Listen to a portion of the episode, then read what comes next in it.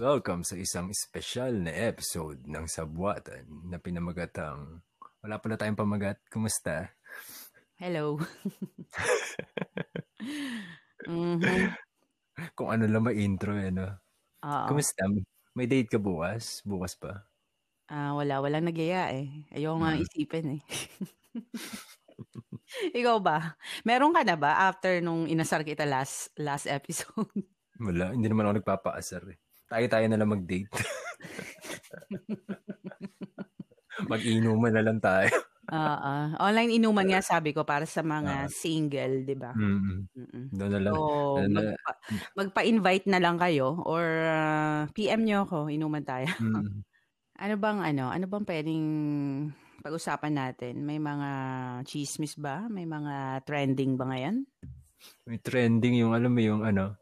Kasi total Valentine's naman yan. Pag-usapan natin yung ah, ano yan. Yung tungkol sa love story nung isang lalaki sa sa isang bansa na nagpakasal sa sex toy. Oo. Na, nakikita ko na yan noon eh. Parang sabi ko, pwede pala yun. Seryoso? Nakikita ko lang yan dati sin sa ano eh sa yun sa mga mga ano yan sa skit ni Eminem doon sa isang ano yan isang Ah, concert niya. Oo. may dala-dala siyang sex doll di ba? Pero, Pero kakaiba nag, yata, kakaiba yata yung ano, yung ngayon. mukhang nag-level up na yung tao eh kasi pinakasalan niya. Mm-mm. kaya lang after after one month eh mukhang sumobra yata sa honeymoon at nasira eh. So nasisira din. no di ba? Parang kasi pina-repair niya yata sa, sa ibang bansa So Oo. ngayon, parang nalulungkot siya kasi magkalayo sila ng asawa niya. So, Pinagkakagastusan talaga, no? Grabe. oh, di ba, maraming ganyan. Mga, pag ako hindi pa nakahanap this year ng girlfriend, eh, sa ganun na rin ako bumagsak. Sige, orderan ka namin. Mahal din eh. Ano Hindi, eh, pero ma- nakitang presyo parang, ano ba, may, ang pinakamababa yata 20,000 or something. Teka lang, bakit ka tumitingin ng ganun?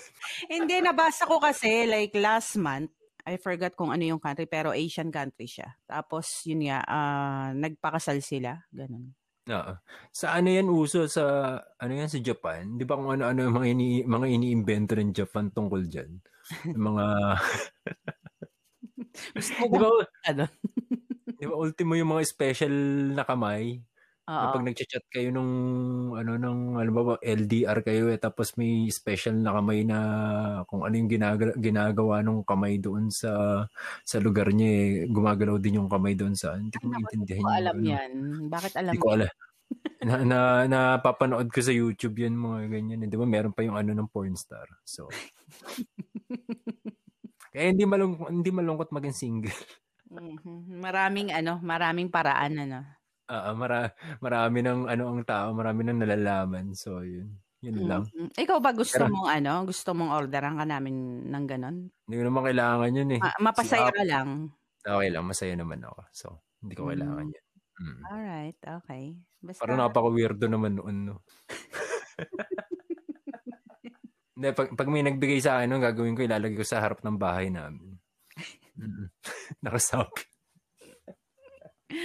ay nako. Pero yung totoo, wala talaga akong plano sa ano, sa Valentine's Day, kundi um, dito lang sa bahay. Siguro mag-iinom, yun talaga. Hindi, ako naman na kasi hindi naman ako naniniwala sa Valentine's. Sa totoo. Bakit? Eh, kasi ah, minsan ako nag-effort ng Valentine's, no? Nung bata-bata pa ako. Ah, sabi ko, ah, ititreat ko yung girlfriend ko sa isang mamahaling resto. So, Mhm. nakaplano na lahat, no? So, eto na, di dumating na ang araw. So, excited, excited yung babae, excited din ako in a way. Kasi unang beses ko gagawin yun na nag-effort sa babae. Tapos, di pagpunta namin sa mamahaling resto, puno yung resto. So, kailangan ng reservation.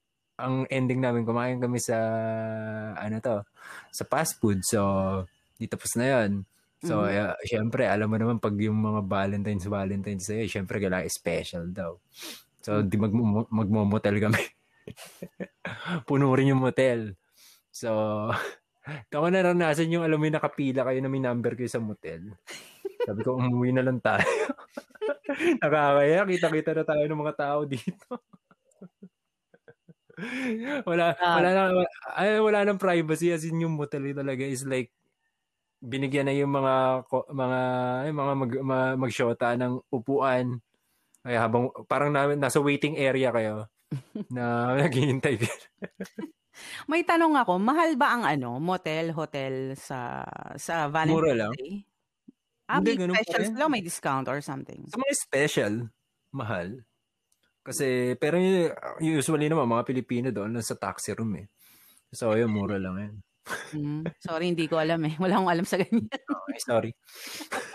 may mga special yata yun sa mga Sogo, yung parang kakaibang mga kwarto na may mga iba-iba pang design. Saka pag magpo-14, namimigay sila sa malls ng yung mga 20% discount na mga card. Ah, okay. Uh, Ang dami kong ganun dito eh. Kasi pag dumadaan ako, lagi akong binibigyan. Eh, hindi ko alam kung iniinsulto ko. Aha. uh-huh. Ay, naku. Tataka ako. Basta naglalakad ako biglang, Sir, so ano yan? 20% discount po dyan sa ano. Sabi ko, na. Okay. Hindi ko naman ginagamit. So, yun. Sayang lang. Kung gusto niyo, bibenta ko na lang sa inyo. Sa mga nakikinig, ayun. So, magiinom so, ano, ka lang din yan?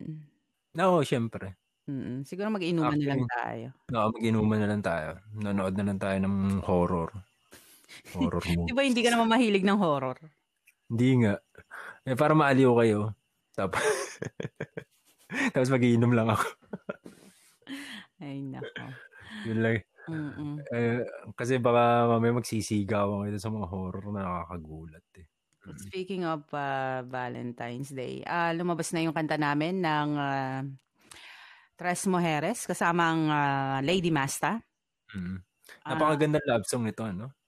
Mm, solid. Mm. Mm, solid. Pero hardcore pa rin kami ng...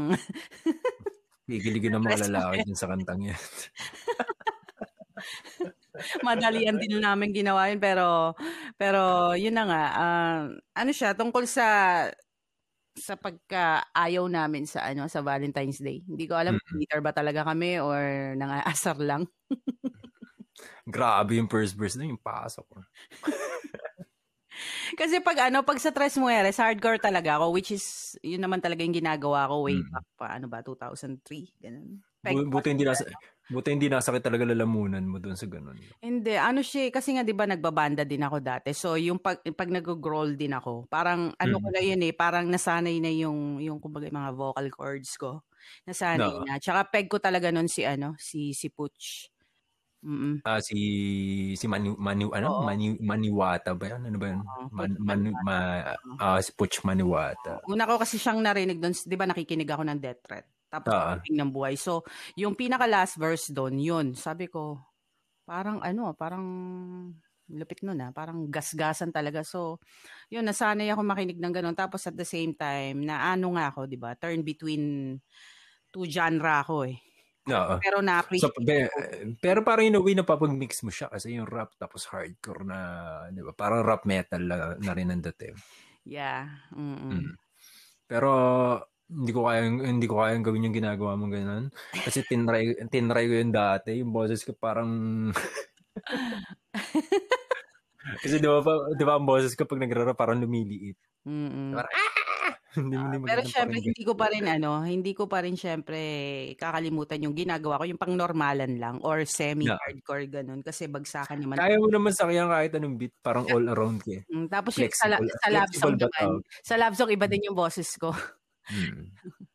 Ah, meron meron ako narinig na kanta. In fairness naman sa akin parang ano, voice changer na app or device. Mm. pag pag itong boses yung gusto ko, yung timbre na ganito, na na, na kukuha naman kahit pa paano.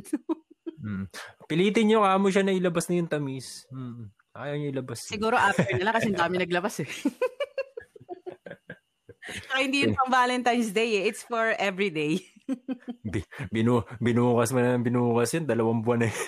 eh, napapapod kasi, charot. Hindi, marami lang akong ganap ngayon. Sini, sinisi pa yung podcast eh. Hindi, marami lang hmm. akong ganap ngayon, mapabahay, mapalabas, mapaharap ng PC. Tsaka, ewan ko ba, bakit parang feeling ko mas mas busy ako na na nandito sa bahay kaysa yung, alam mo yung double job ako, di ba? Mm. Minsan nakakapagod din kasi pag ano, nasa bahay ka lang. Mm. Ayun, um, sa mga hindi pa nakarinig noon, ay uh, available na siya sa ano, sa YouTube. So Nasa Spotify din mo siya?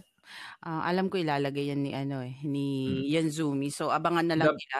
Dapat magawa na kayo ng Spotify na ano. Meron naman kami tres. Spotify. Meron kami. I mean, tatlo kayo, tatlo kayo At, na magkakasama na. Tres Mujeres talaga na Spotify. May oh, kanya-kanya kami, tapos yung grupo din may sariling Spotify na account. Uh, Or... Di ba pwede namang i-ano sa ano niyo yun, sa artist page niyo, i-connect yung ano ba nasa Tres Mujeres tapos naka-credit sa sa pages niyo. Siguro. Uh, sa uh, channel. Channel ba tawag sa ano? No. Hindi ko pa masyadong... Pwede yata yun kasi nakikita ko parang ginagawa nila is ini, parang tinatag yata yung artist. Mm. Hindi ko Ganun yung parang... ginawa ng iba. Like, may ilang kolabo ako. So, pag pumunta sila sa page ko, like sa inbox na Spotify ko, Uh, yung mga kakolab ko, pag nilalagay, syempre, featuring me. So, Oo. na-attach doon, nako-connect doon yung, yung mga... Tapos, pa, pag view artist, di ba, tapos pag view artist is uh, makikita na yung, yung channel mo, no? Mm-mm. Maganda yung gano'n kasi, ma, di ba, naka, naka-connect, naka-network na talaga rin. So, Mm-mm. Yun ang kagandahan din sa Spotify. Saka malay mo masama na kayo doon sa new ano yan, New Song Fridays ba yun? Maganda daw mapasama doon eh kasi marami nakikinig. Pag napasama kayo doon, pwedeng maka ano na kayo doon. Magandang maganda resulta sa Spotify niyo yun. Uh, Mas marami nakikinig ng tracks. So yun. Uh-uh. Sa playlist, yung mga playlist. well, kung mapasama doon, thank you. uh, May malay mo naman, di ba? uh, Ayun na ba? Sa inyo, wala bang bago? Di ba may... Ayaw nga, kakalabas lang kanina yung ano, nasa Spotify pa lang. Baka bukas na yung lyric video na niyang sabi ni Noraline. Mm. So, ayun. Mm-hmm. May ano yun, may kwento tungkol sa isang babae. Na nakikinig, eh, hindi ko alam kung nakikinig si Ma'am Noraline sa atin. Pero yun. Pero nakasuporta sa atin. Niya. Sinishare niya. Oo, sinishare niya lagi. Eh.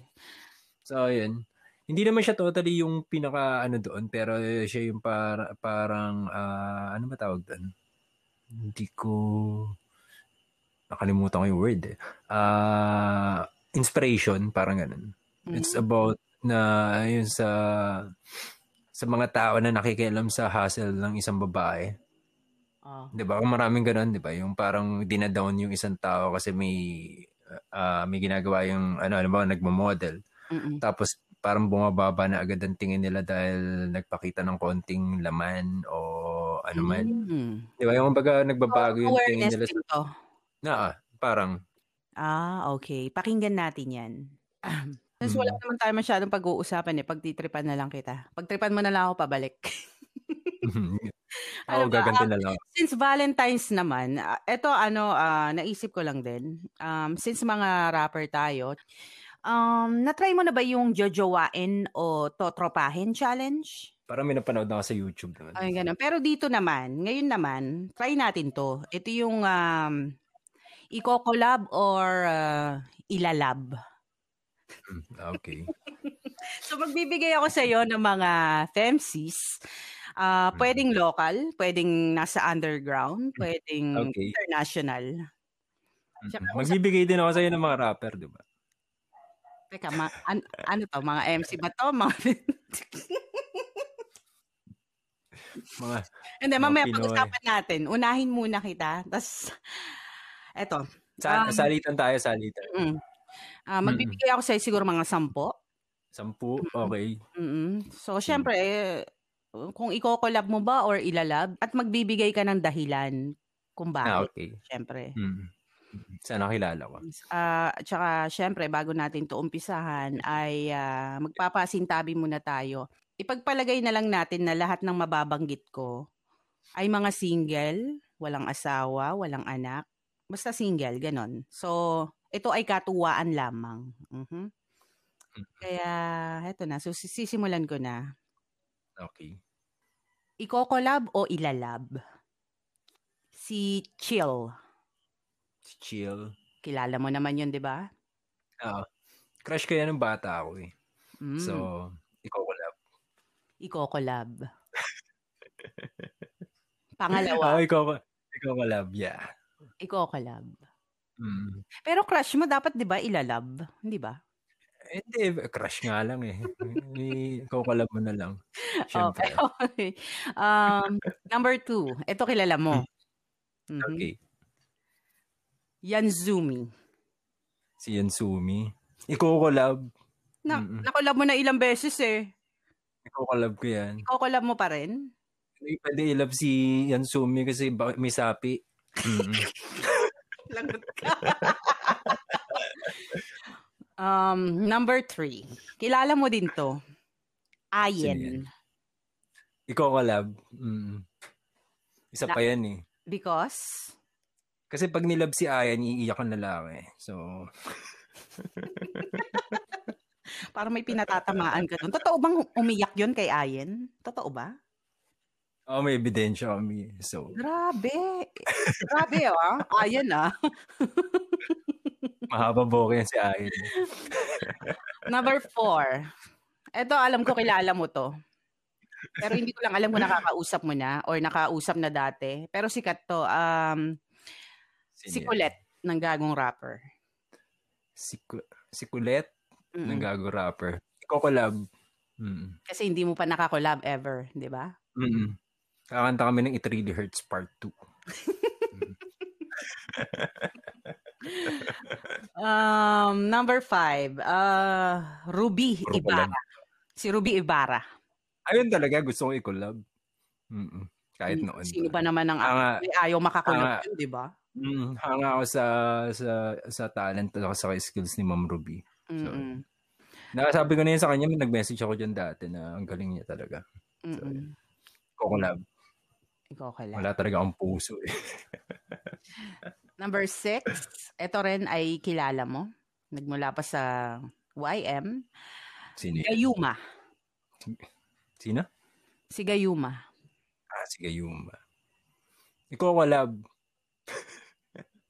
Kilala mo ba siya? Like, nakakausap mo? Friends kayo? Nakakausap ko yan before nung nagsisimula pa lang ako sa YM.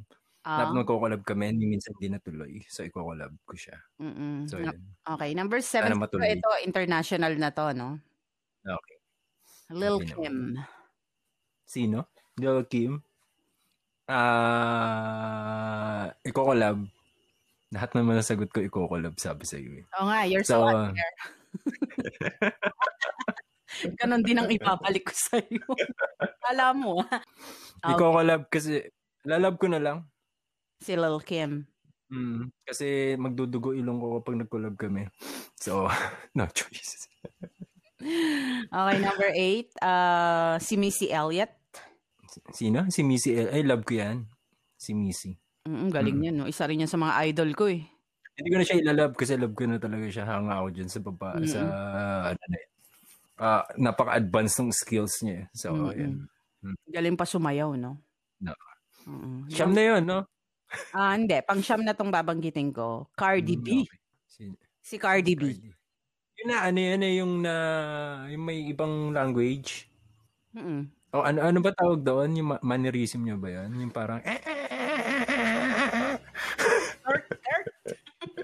ah, yung mga ganon. Parang panood niya. Oo, nakakatuwa siya sa IG. Ewan ko kung naka-follow ka, pero ang kulit. Ang kulit. Ayaw ko siyang i-collab eh, pero ayaw ko rin siya. That's your choice. So, wala. Eh, di ba one night na lang? one night? Gago. anyway, number 10, ito. Um, si Lily Fangs. Eh, love ko yan. Ilalove Parang ko ito lang ilalove mo ah. Oo, oh, love na love ko yan eh. Si Lil Kim ah. Mm-hmm. Hindi, yung kay Lil Kim joke lang yan. Pero si Lil Pang, si Lily Pangs talaga. Ang nga kasi ako sa writing skills. Mm-mm. Uh, Mm-mm. Tingin ko bagay kayo nito. Mamahalin ko talaga yung forever. Mm. Feeling ko epic yung ano, yung bagay sa'yo. Parehas kayo ng, sige, sige. parang magkakaintindihan kayo. Pakiramdam ko pag nag-uusap kami niyan, masisira ulo namin pareho. Hmm. Okay. Y- yun lang naman. Huwag mo ibalik sa akin kung ano man. Mas maganda na yung mm. ikaw. Kasi sa akin wala kang masasabi. okay. Sa'yo naman. Ito ba yung mga babae, mga lalaki muna? Yun muna ang tanong. Nagkasundo na tayo ng sampung lalaki talaga. So. Okay, para fair lang, kunwari, ano, um, dating daan.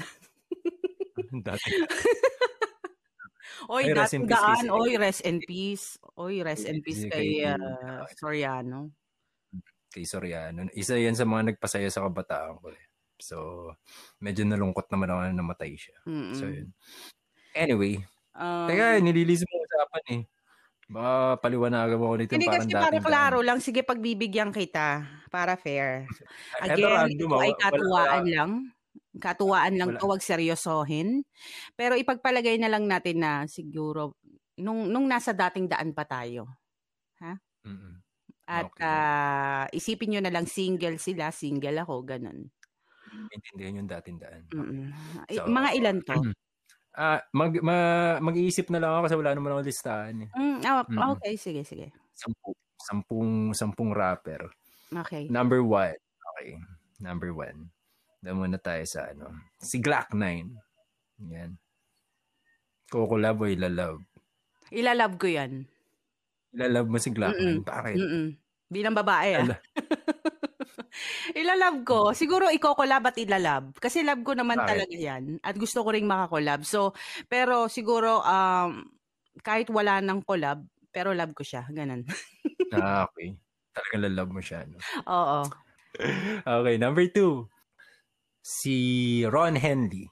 Kailangan mo si Ron Henley. Idol ko yun. Mm-mm. Isa yun sa mga hinahanap. Um, collab. Collab. Bakit? Tingin ko ano magkakasundo kami when it comes to ano music kasi may may pagka-notice siya may pagkakwela yung mga lyrics niya eh. Tsaka gusto ko yan medyo pangsayaw yung mga bagsakan niya. Gusto ko yun. Pero hindi lately anong ano niya yung mga malalalim? Yeah, pero yung gusto ko yung malabig lang liko. Okay, mm. number number three. si Santo. Yan. Takot ako diyan. o yung gigas natin siya, siya next week. Ha? Natatakot ako kasi di ko alam kung seryoso ba o nagjo-joke. Di ba? Gaya rin sabi niya. Para si Yansumi. Hindi ko alam kung may interview ko yan na maayos. Parang ano. Sorry po. Kaya may mabait. Hindi, mabait siya. Sumusuporta nga sa atin. Napaka-solid nga. Eh. Grabe pag sinishare niya, di ba? Though hindi kami friends sa FB. nangungutos siya, nangungutos. Um, ano so, ikaw collab o ilalab? Ah... Uh, um, siguro both. Kutos. Ikaw collab, tapos ilalab ko. O, oh, di ba? Kutos ka daw pag nagkamali ka na sa Ano na lang, dalawa na lang para... Ikaw collab, then ilalab ko. Ganun. Mm-mm. Bakit? Kasi feeling ko ipagtatanggol ako nito eh. Alam mo yun? Ganun lang. Hindi. Puputusan yung mga Hindi lahat ano matatakot sa kanya gaya nung pagpapa gaya nung sa ano sa drop niya dun sa commercial natin, 'di ba? Sabi niya nga ano uh, pag nalaman niyang hindi sila nakikinig ng sabuatan ay kukutusan niya. So uh, feeling ko ano 'yun, yun na 'yun. okay, number four. Sino ba ba? Sino ba? Ah, from eh, from Sandamukal naman. Ha? Uh, Bakit? No, syempre. Mga kakilala mo syempre. issue yan ha, issue. Huwag kang magkakamali ah. Sana yung mapili mo, medyo tropa-tropa. okay. Sino yan? Bulong mo muna sa akin, kakat ko. okay, go, go, go. Si, uh, sino pa kilala ko sa Sandamual? Si, si Estranghero, yan. I love ko na yan Ikaw talaga si, ano, si Papa Estra. Pero hindi pa kami nag-collab. So siguro... Ah, okay. ah, wala pa kayong collab dalawa? Hindi, dati na pagpaplanuhan eh. Ang dami rin kasing ano, nagsasabi mag back to back ni, ni Estra. Sabi ko, ano, sa akin okay lang. Pero kasi busy na yung tao. Ang dami ring mm. ganap sa buhay, di ba? Pero mm. yeah, uh, I'm willing to wait. Sino ba naman ang ayaw makakolab si Estranghero, di ba? Mm. Pero siguro i-collab kasi love ko na siya eh.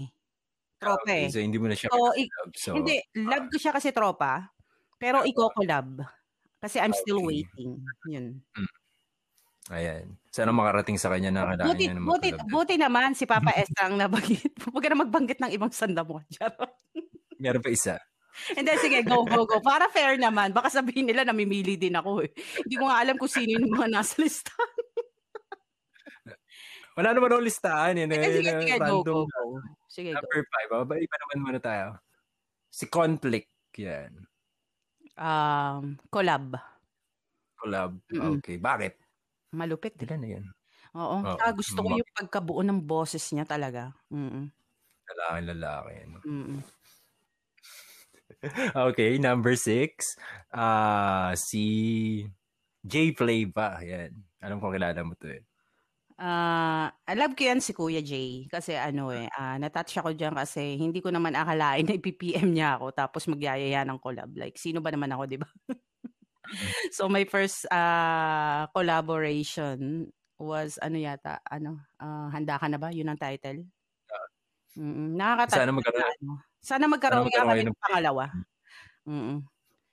Maganda, mag- maganda combination yun. Chat. Oo. Love ko na yan si So, Kuya. So, iko-collab. Iko-collab kasi umaasa pa rin ako na magkaroon kami ng second collaboration. So, iko-collab. Saka idol ko yun. Idol ko yun si J Flava. Mm-mm. Mm-mm. Sa ibang bagay. Sarap din. Oo. Pero sa ibang, lalo na sa ibang bagay. Ewan ko sa'yo. Ilan na? Six, no? Number seven, no? International naman tayo. Lil Wayne. Lil Wayne? Collab. Collab. Bakit? Hindi ba napopugi kay Lil Wayne? Ah, may dating naman. Pero collab, la- collab na lang siguro.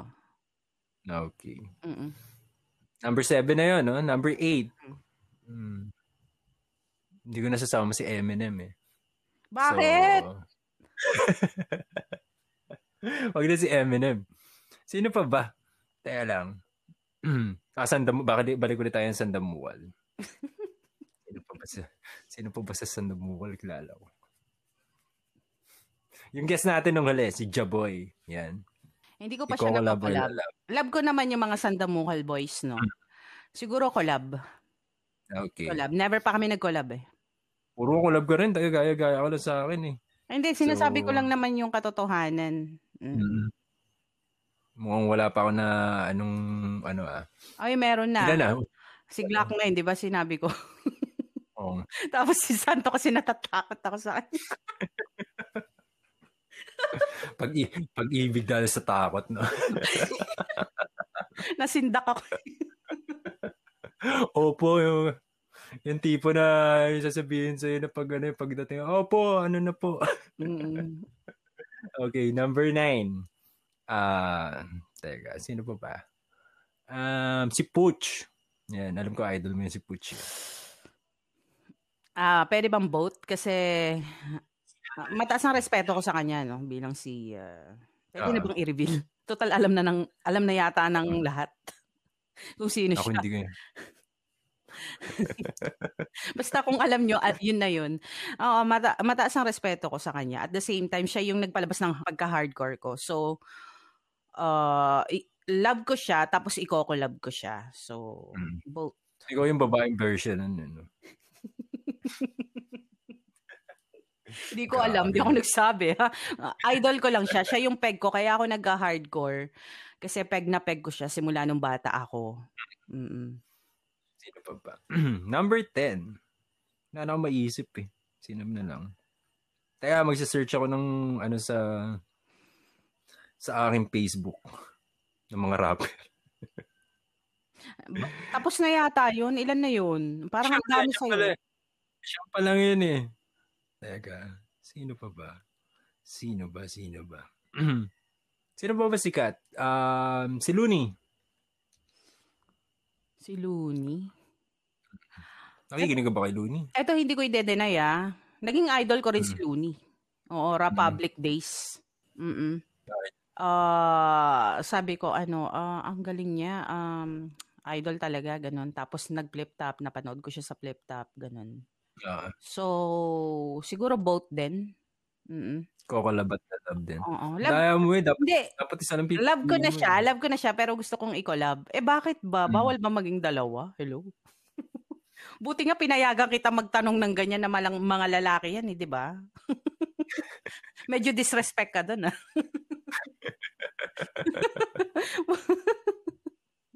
Pero fair ako eh, kaya hayaan kita. Kung saan ka masaya. Madami ka palang pinipili pag babae ka.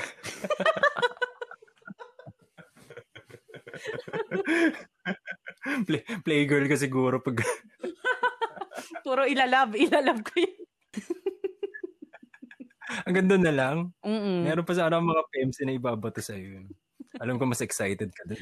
Magbato rin ako sa iyo ng, ng mga MCs. Ano, espada.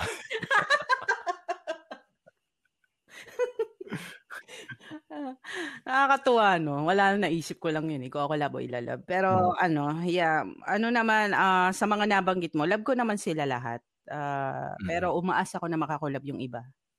Uh, kahit ang, parang Saan? parang ano no nag nag-aambisyon ako. mm Um ano pa? Ba? Ano na ba? Um Magbe-break na ba tayo? O Oo, commercial muna tayo. May papatugtugin ako. Medyo throwback to eh. Mm.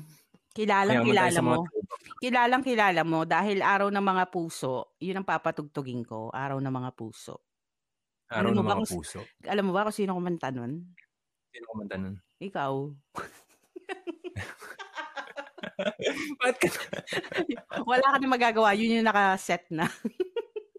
ikaw mag-i-edit eh. Sige na lang. uh, ayun, ang patutugtugin ko ho ay uh, kanta ng kasabot kong si Zik. Uh, mm-hmm. Pang Valentine's yung kanta. So, uh, so i-mute nyo na muna ng mga dalawang minuto. Mm-mm. Tapos, pakinggan natin. Oo, nyo na. Okay. Yeah.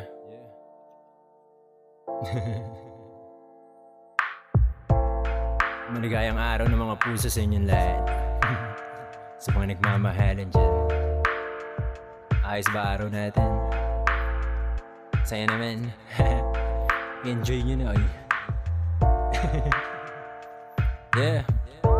Wish you all the best. Yeah. ah. Makinig. Ah, tangina. Yo. Araw ba ng mga puso ngayon? Kaarawan ni Cupido. Na dahilan kaya marami mga tao ang estupido. Totoo ba dahil sa pana niya marami mga gagawang tumino? And those people who used to live life in the past lane na napahinto. Na ang sabi teka preno yoko na lagay sa alanganin ng buhay ko. May mahal na ako kaya kailangan ng putulin ang sungay ko. At maitim ang budhi ko kaya kailangan paputiin ang kulay ko. At ilibing ang pagkademonyo pagkatao eh hukayan sa hukay to.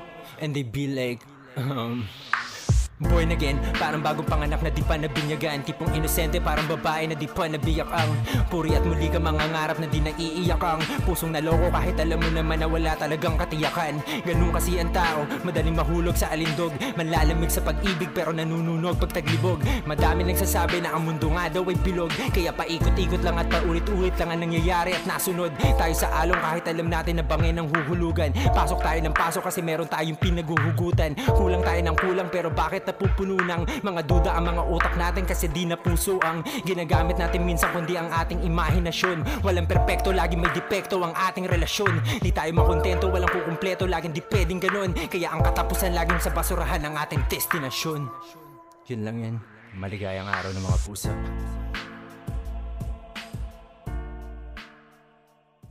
Hey yo, what up? This is Maxi. This is Queen Maxi of, of MTF, Production, Production, and you're now listening to, to Sabwatan with Zik and Impox. Tune in for more.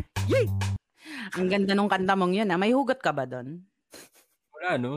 Mal- eh, para sa mal- malambing na kanta, eh, sa mga pinakamalalambing na kantang ginawa Malambing. mm-hmm. Anyway, shoutouts sa mag-asawang sina Magzi at AJ. Salamat sa sa support. Na, Mm-mm. sa palaging pakikinig sa amin at alam naman namin na hindi kayo nag-aaway pero pag magpaliwanag na lang kayo pag nag-guess kayo sa uh-uh. Tungo na tayo sa ano, sa underground. Underground na tayo. Ang guest artist number 6 namin ngayon ay isa sa mga na-discover at nakilala ko last year. Tinaglang siya sa akin ng isang uh, kakilala and then boom, yun na. Sis, take it over na. Pakilala ka. Hello, magandang araw. Ako si Starling. Wala akong nire-rep, repin myself lang. At, ano ba? Repping yourself. repin myself. Okay yun. No. Taga saan ka? Uh, taga dito ako sa Bacoor, Cavite. Yeah, Cavite represent. Mhm, Kababayan. kabayan pala ni Zeke. Mm-mm. Basta taga Cavite ah, sa Kalam. Oo naman. Namiss ko nga yung Cavite. Last napunta ko was um, 2010. Mm-mm. Hindi pa tayo magkakilala noon, no? Hindi pa. Mm. Shoutout nga pala dun sa kaibigan kong taga Cavite na si uh, Mariel aka Isnabera. Yan. Rapper din pala. Na siya. Um, um, ano ba masasabi ko kay Starling? Well, uh, sa mga na-discover ko, mahilig siyang uh, sumali sa mga rap challenge, rap cypher. Tama, uh, Starling? Doon lang kasi ako ginaganahan mag-record kapag ka yung on the spot ko na rin siya i-upload. Kasi kapag ka yung Mm. mga kanta, like yung mga unreleased kong kanta, parang kailangan mo siyang puliduhin, di ba? Tapos, ewan ko, feeling ko wala akong masyadong patience para gawin yon. Mas gusto ko Mm. siyang pina-perform live. So, hindi ko na siya nare-release ever. Kaya makikita mo yung mga uploaded content ko, puro mga challenges. Pero subukan mo rin gumawa ng kanta. I'm pretty sure may mga nag-aabang dyan. Para pala si Ano? Impox. Hindi. At least ako may mga kanta naman. Ah, Ano lang ako, ah, masyado lang akong nawili siguro or nabaon sa mga collab. Pero Mm. yeah, mas maraming collab kesa sa solos. Pero sige, pag pagtatrabawin natin. Hindi, si, Ah. si Impox kasi ano eh. Anong tawag, anong tawag sa'yo? Perfectionist. So, hindi ayun, naman. Hindi, hindi na na. Hindi naman. Hindi, hindi raw. Ba't ako, hindi ako ang bida dito ngayon, si Starling. Kaya wag natin pag-usapan yung ako. Ulit mo ah. Um, ah, alam ko handang-handa ka sa interview mo na to at ah, nag-PM ka pa nga sa akin mga five year five hours ago. Five years ago. Five years ago. Ulitin ko yun. Ulitin ko, ulitin ko. Sama mo Sorry, tulog na ako. na. tulog ako, tulog ako. Ah, tulog nga, ka ba five- kanina? Sorry. Five, hindi, hindi, hindi. Tulog ako, pero gising ako. Ah, Ang hirap eh, ang hirap ipaliwanag. Nasa kama pa kasi ako that time, parang nag-check lang ako, nagising. Ayun, um, at nag-ayos ka pa nga at nag-send ka pa nga ng picture. Tuwang-tuwa naman ako kasi sabi ko, um, talagang um, gustong-gusto nyo na ini-invite din namin kayo at feel na feel nyo kasi nga sa mga ginagawa nyong paghahanda. Yung iba nagsusulat pa sa notepad, yung iba kagaya mo, nag-aayos pa. So, nakakatuwang isipin na sineseryoso nyo talaga. Para in character, di ba? Parang Oo. feel na feel mo yung interview. Mm-mm. At ito ay first time mo ma-interview? Oo, first time ko. Kasi parang, Mm-mm. ah, sino ba ako? Bakit? Bakit ako may Ano ka ba? Alam mo, itong ginagawa namin, para din naman sa amin to at para sa inyo. Pero more on para sa amin talaga yung joke. Thank you, thank you. Wala na, wala. Nawala. Nawala yung kausap natin. Nalaglag Ayan, yata. Yung eh. box. Nasaan? Yuhu! Natanggal yung ano niya, yung internet connection. Nawala kasi, hindi, dalawa kasi ang ano niya, yung isa nasa phone. Yung isa nasa, Ah. ano. So, baka nalaglag nga. Tingnan natin, hintayin na lang natin. Sa, saan nga sa Bacor? Sa Queens Row West. Malapit nga ako dito sa, ano, sa... Queens, sa Molino ba yun? Tama ba? Hindi ko na maalala. Lately ko lang nalaman na iba pala yung Molino sa Queens Row West. So, magkaibang barangay pala siya. Medyo Ah, ma- ah, malapit magkaiba ako sa siya. shop ni Zaito. Saan ba shop ni Saito? Everlasting Street. Tapos yung subdivision namin, Petunia Street. Wow, talagang talagang Malapit. dinivulge ko na yung Na, mga na, na-meet, street na-meet mo na si, ano, si Saito? Ah, 16 Hindi pa lang ako na-meet ko na si Zaito eh. Kasi pumupunta talaga ako ng flip-top event. Ah, okay. Oh. Oh, yan na pala. Ayan na, bumalik na. Ano nangyari, Fox? Nawala ba ako? Nawala, Nawala kasi ka. bigla As in, naputol? As, as in, bigla ka nawala sa pagsasalita. Mm. Wow, pero naririnig ko pa kayo. Anyway, kung hindi nyo na itatanong mga kasabot, itong si Starling nga, kasi naka-add ako sa Facebook niya. So, FB friends kami. So, yung mga post niya, though ano, um, di ba may sarili-sarili tayong opinion, pero sa, nap- sa napapansin ko, mukhang matalino to si Starling. Ay, naman. Yan ang Mm. maganda. Ah, mukhang mahirap tong psychohin, mahirap tong gaguhin, mahirap tong itroll, di ba? Mabait naman tayo. Pwede mo naman i-try. Baka mag Kaya yung icebreaker ko, di ko alam kung kung kung walay ba o ano. Ewan ko, hindi hindi rin pinag-isipan eh. Kasi hindi naman sa akin galing. Kaya eto na. Inom ka muna ng tubig. Alam ko may tubig kang kinuha kanina, sabi mo. Sige. Ako rin Grabe. inom lang. Mahirap pa yan. Pero bago ang lahat, iba ba ang feeling kapag turn mo na sa sabuatan?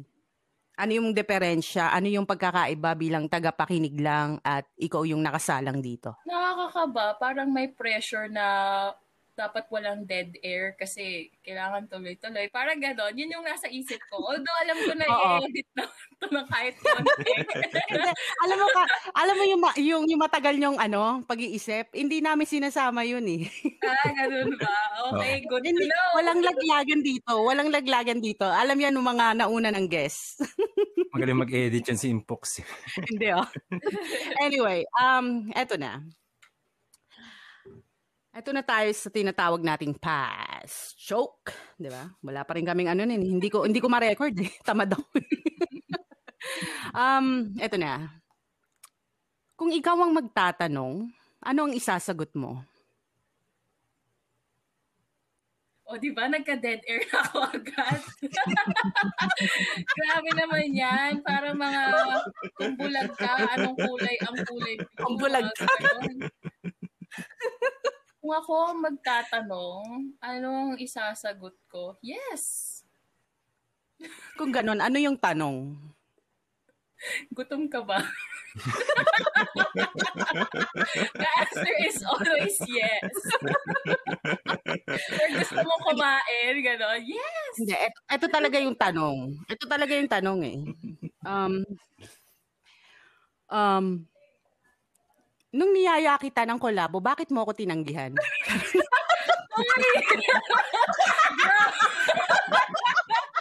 Grabe, trash talk yun. Hindi, hindi, hindi. Ah, Hindi, hindi, yung trash talk. Hindi yung trash talk. Busy siya. Sabi niya, ate, busy ako. So, understanding naman. Yun ay, pang ano ko lang sa'yo, panggising. So, Panggising. magpaliwanag. Baka kasagwan. Magpapaliwanag. Baka kasagwan. O, sige, magpaliwanag ka. Sige, magpaliwanag ka. Actually, pinaliwanag mo na sa akin. Gusto lang kitang asarin ngayon. Hindi kasi, ah, aminado ko, wala akong disiplina magsulat. Parang hindi ako yung katulad ng ibang artist na kaya nila magsulat at will.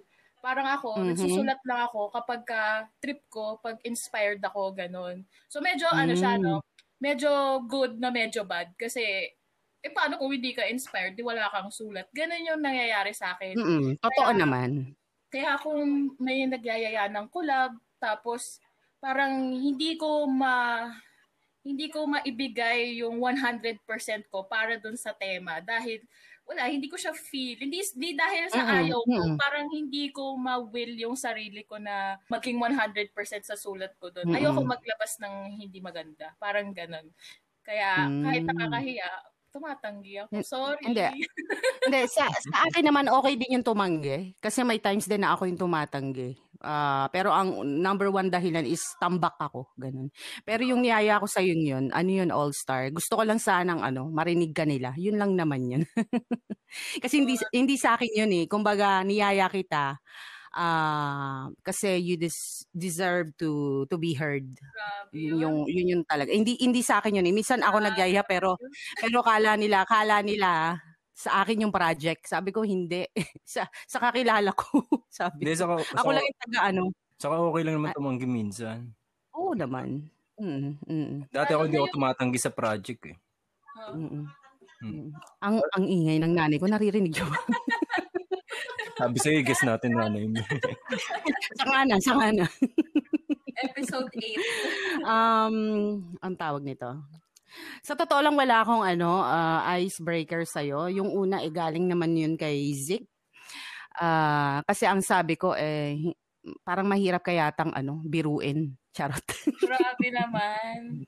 Hindi. Ang ibig ko sabihin, masyado kang ano, ang ina-expect ko kasi sa'yo, ang unang impression ko kasi sa'yo, parang ano, parang kahit anong itanong ko, masasagot mo. Compliment yun ha, hindi yun in a bad way. So, ah, In short, pero, maraming alam. Mga ganun. Mm-mm. Oo, madami kang alam, madami kang, madami kang pinaglalaban. Ganun. Oo nga. Ito eh, na, seryoso na. ako sa mga pinagsasabi ko eh. Hindi ko mapigilan. Sorry. okay lang yun. Ganon din ako minsan. Wala akong pakialam. Ito na yung mga tanong ko. Uh, bilang uh, sa pagiging artist mo, may kinalaman sa pagiging artist mo yung mga tanong ko. Ito ang una kong tanong. Since hindi pa nga kita masyadong kakilala at para makilala ka na rin nila, eto na. Paano ka nahilig sa hip-hop, sa paggawa ng rap? At sino yung mga peg at uh, mga influence mo? Yun no, pinaghanda ako tong tanong na to all my life. Nung ako'y pinanganak. Masyadong formal. Huwag na, Hoy, dito salitang ano dito ah, parang nagkita lang tayo sa kanto. Ganun lang. Ayoko nang Hindi, ano, formalan dito. Mahilig talaga ako sa MTV. Naaalala ko nung bata ako Mm. na uuna ako magising sa mga magulang ko. Tapos, bawal kang manood ng TV kasi magigising sila ang ingay ng TV eh. So, ang Na- ginagawa ko, yung, yung meron pa siyang aux cord dati, yung pwede kang mag-headset. Nag- Aha. Nagaganon ako pag umaga, tapos nanonood na ako MTV, mga music videos. Eh, di ba nung mga 2000s, yung mga pinapalabas nun, puro mga hip-hop, ganon. Ang So, ka mm. panahonan ni na ano yan, di ba? Ni na, ang pangalan to? Ni na Eminem. Oo, ko. Dr. Dre. Mm-mm. Pero more on pop pa rin yung tipo ko na music. Kumbaga, na nababahiran lang siya ng hip-hop, pero hindi ko siya favorite noon nung, nung bata ako. Mm-mm. So, gusto ko lang Sino ba mga ng noon? Sina, Sila Jennifer Lopez na... Sina Britney Spears, Oo, sina. Christina Aguilera. Sina Christina yung gusto ko Aguilera. nakakita ng mga sexy na babae, uh, music video. Kilala mo si Jewel? Kilala mo si Jewel, yung... ah, Yeah, ano mo Yung nga, eh, yung isa-isang episode, di ba, yun yung topic nyo? Hindi ko siya kilala, sorry. Hindi mo man lang, ano, ginugel? Ang hirap kaya i-google Jewel, ang dami lumalabas, mga jewelries. babalik na naman ba tayo sa ngipin ni Gio? Hindi, kala ko lang kasi kilala mo. Mhm. Hindi, 90s yata si ano eh. Oo. Ayun. Tapos mga late na sina, ano, no, sina Britney Spears. Parang sila yung pumalit, ganun. Mm. Mm-mm. Pero sino ba ang, ano mo, peg mo? Talagang ah, may influence ka ba? Or mga hinahangaan? Well, Ganun? Yung after kong mahilig sa MTV, nalipat naman siya sa mix. Okay lang ba nagsasabi ako ng mga channel? Oo, okay, Okay lang, walang problema. Kasi di ba, ano, mas Filipino-centric yung content ng mix. Oo. Tapos, nung mga 8 years old ako, nauso yung Stupid Love, yung. Mm-mm. Stupid. Mm-mm. Tapos nagba-Bible camp ako nun every summer kasi yung ate ko, mga kapamilya ko, nag, nag-church sila. Tapos eh, lagi akong nag-rap ng Stupid Love. Love, Mm-mm. Tapos parang gusto Mm. nila magpakita ako ng talent sa sa Bible camp kasi tapos na yung ano, mass, ganyan. Ma- Oo. mas matawag, Mm. hindi ko alam. So parang ako, wag, kasi isa lang alam kong kanta, Stupid Love lang. Akala nila may alam akong ibang kanta. Tapos, eh, ang kulit nila, pinipilit nila ako. Nag-rap ako ng Stupid Love, tapos nagalit Sa- mga kasi, Sa Bible camp. oo, na, may mga tanda, huli kita na meron kang pasers, mga ganon. Eh, hindi ko naman alam kung ano ibig sabihin nun. So, parang nirarap-rap ko lang siya. Ilang taong ka nun? years old ako noon. Eight years old? Oo, Mm. tapos yun, simula noon, parang pinagalitan na ako. Medyo na nawala yung hilig ko sa rap kasi parang masama yan, ginaganon nila ako. Priceless siguro mukha ng mga pastor nung narinig.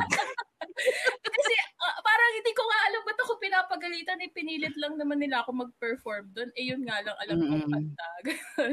Tapos Mm-mm. nung second year high school ako, yung Lando naman ni Glock 9. Mm-mm, maganda yan. Ah, ano na to, di ba? Mga 2010s na ba yan? 2000, 2008 Ten- ata yun, yung mga Okay. second year ako. Ang pinaka nag-lock talaga sa akin sa hip-hop, flip-top talaga. Kasi nung mga 2010, Mm. Yun, after school, maririnig ko yung kapatid ko tawa ng tawa sa kabilang kwarto. Tapos yung internet suma- namin doon, So, sumabog ang flip top eh, no? Oo. Yung Mm. internet namin noon, nung nila, yung niloloadan pa, hindi pa siya yung forever connected ka. So, Dial up. ginagawa na- Di ko alam kung dial up. Alam ko prepaid na siya eh.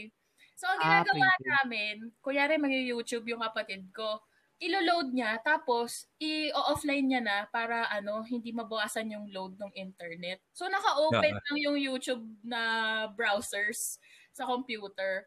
Tapos pag uwi ko, naririnig ko siya, tawa siya ng tawa, pero hindi ko pa pinansin. Nung nag-computer na ako, doon ko nakita lahat ng open na browsers, puro flip top. Tapos, naalala ko pa, pinakauna kong napanood, Target, versus Delo. Oo. Mm-mm. Paborito yan. Paborito ko Yun yan. yung may bumbero. Ang ulit nun eh. Tapos hindi na siya Ano eh. nag-stop. Hindi na nag-stop yung pagkahilig ko sa flip-top simula nun. Mga four months after ko ma-discover yung flip-top, tinignan ko yung mga events. Tapos pumupunta na ako ng events, pumupunta ako ng mind. Talaga? Oo, bata pa ako, 16 pa lang ako noon. Pupunta ako ng Tectonics, nandun ako noon sa Tectonics. Oo, Kasi sa sobrang gusto kong makita siya ng live, sa sobrang ang Oo. ganda ng flip top, gusto kong ma- masaksihan Mm-mm. siya. Ganun. Hindi kaya nakasalubong na tayo ng landas noon. feeling ko, kasi dati Mm. lahat ng ano, lahat ng related sa flip top, ina-add ko talaga. Oo. Hindi kasi na palagi kami nandun eh pag may event dati na tawag dito. Ay, hindi, actually pag may laban lang si Delo, doon kami napunta. So, Mm. yun. Mhm. Mm. Siguro, siguro. No, yun. Nakalain mo nga naman, ano? Hindi, mara- pero marami, marami, marami rin talagang na ano dahil sa flip top eh. Yung talagang na Mm-mm. ano. Saka flip top Lumakas talaga, eh. ah, flip top talaga nagpa ano nung 2010s eh. Ah, nagpalakas ng hip hop talaga na yung sa ngayon, 'di ba? Parang doon nag ano lahat na parang sumigla eh. Malaking malaking tulong ng flip top. Tapos, ang nakakatawa pa, nung mga time na yon parang super hype si Looney, Looney Zaito. Sa Mm-mm. lahat ng pinanood ko na video, yun lang ang hindi ko pinanood na flip top. Kasi parang hindi ko naintindihan bakit ang dami, ang lakas ng hype. Parang di pa ako handa para dun sa Oo. video. So, mga ilang years ko pa siya bago pinanood. So, hindi hindi ko naging idol pa si Looney nung mga kauna-unahan launch ng Ano ano mga unang ano pa. Mm. Ang Pero mga yun yung- idol ko, Plasma, yan, Murder, Death, Kill, yan. Puro mga Oh. May mahilig ka sa horrorcore pala. Ito na ang pangalawa kong tanong. Bilang ah, music artist na, na may negosyo on the side, kagaya mo, paano mo nababalanse ang dalawang ito? Hirap naman ang tanong mo, yung Fox. Hindi yun mahirap kasi may negosyo ka talaga. Paano na ba balance?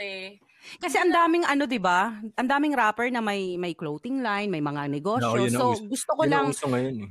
mm gusto kong malaman kung paano niyo nababalanse kasi yung iba habang may shop or may negosyo, nakakagawa pa rin talaga ng kanta, nakakapaglabas pa din. Paano niyo nababalanse yung dalawa? Bukod sa iba pang responsibilidad sa buhay. Eh, para sa akin kasi, medyo hindi siya balance. medyo, ah, pagka, yung, yung energy mo, yung motivation mo, puro doon sa business side, 100% business side ka. So, medyo na-neglect mo yung artist side mo, no? So, pagka med- Mm. medyo parang trip mong magsulat, trip mong maglabas, ganyan, nale-neglect mo naman yung business side, 100% ka naman doon sa artist side. So, para sa akin, hindi siya balance. eh. Kasi hindi ko kayang hindi mag 100% sa isang bagay. Gets? Mm. Oh, sa bagay. Kasi kailangan naka-focus ka sa isang bagay eh kapag ano para mas Mm-mm. ma, kumbaga para mas mag, mag ano mag-excel ka sa isang bagay, 'di ba? May isa akong kakilala ganun eh. Ah, magaling siya rapper kaya lang nakatutok siya ngayon sa business so hindi niya naasikaso yung pag-rap niya. Kasi busy-busy siya sa na maano yung business. Mm-mm. So. Mm-mm. Panapanahon din kung kailan mo gustong Mm. i-allot yung focus mo sa isang bagay. si ano 'di ba si Omar tamo nag-focus siya talaga sa business niya. Mm, Tapos hi, ngayong ah, ngayong medyo ano na siya medyo ma- maganda na. Hindi, actually maganda na talaga buhay niya. Bumalik talaga siya sa music. Na tamo nakalabas siya yata ng tatlong albums within a year. Tatlong Album ba? Tatlo. Grabe. Lakas. Oo, tatlo within a year yan. 2020 lahat yun nalabas niya. Grabe. So, yun. Mm-mm. Tingin ko ano, may panahon para sa lahat. Oo. Mm-mm. May panahon. O siguro ano rin sa pakiramdam, yung kumbaga yung ano yung ano mo sa mga time na yun. Kung saan ka. Mm-mm. So, yun. Mm-mm.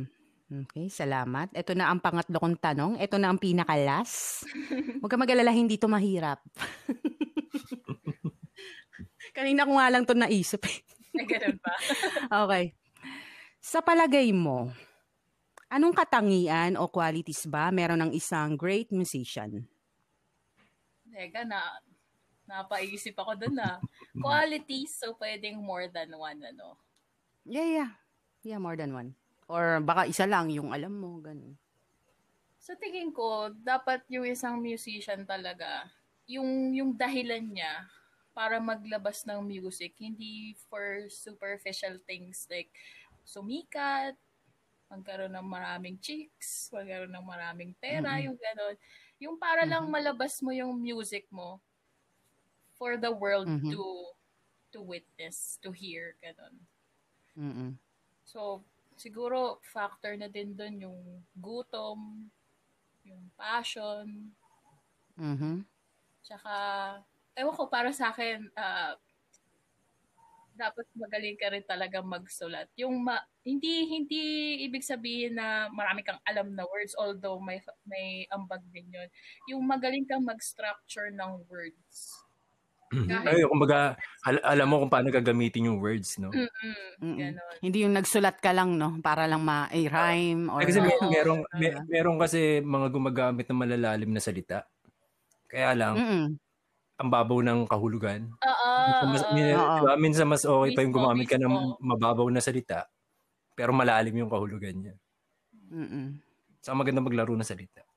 True. Ayan, si Zik ma- malikot ang i- kaisipan yan. Hindi rin. Hindi rin.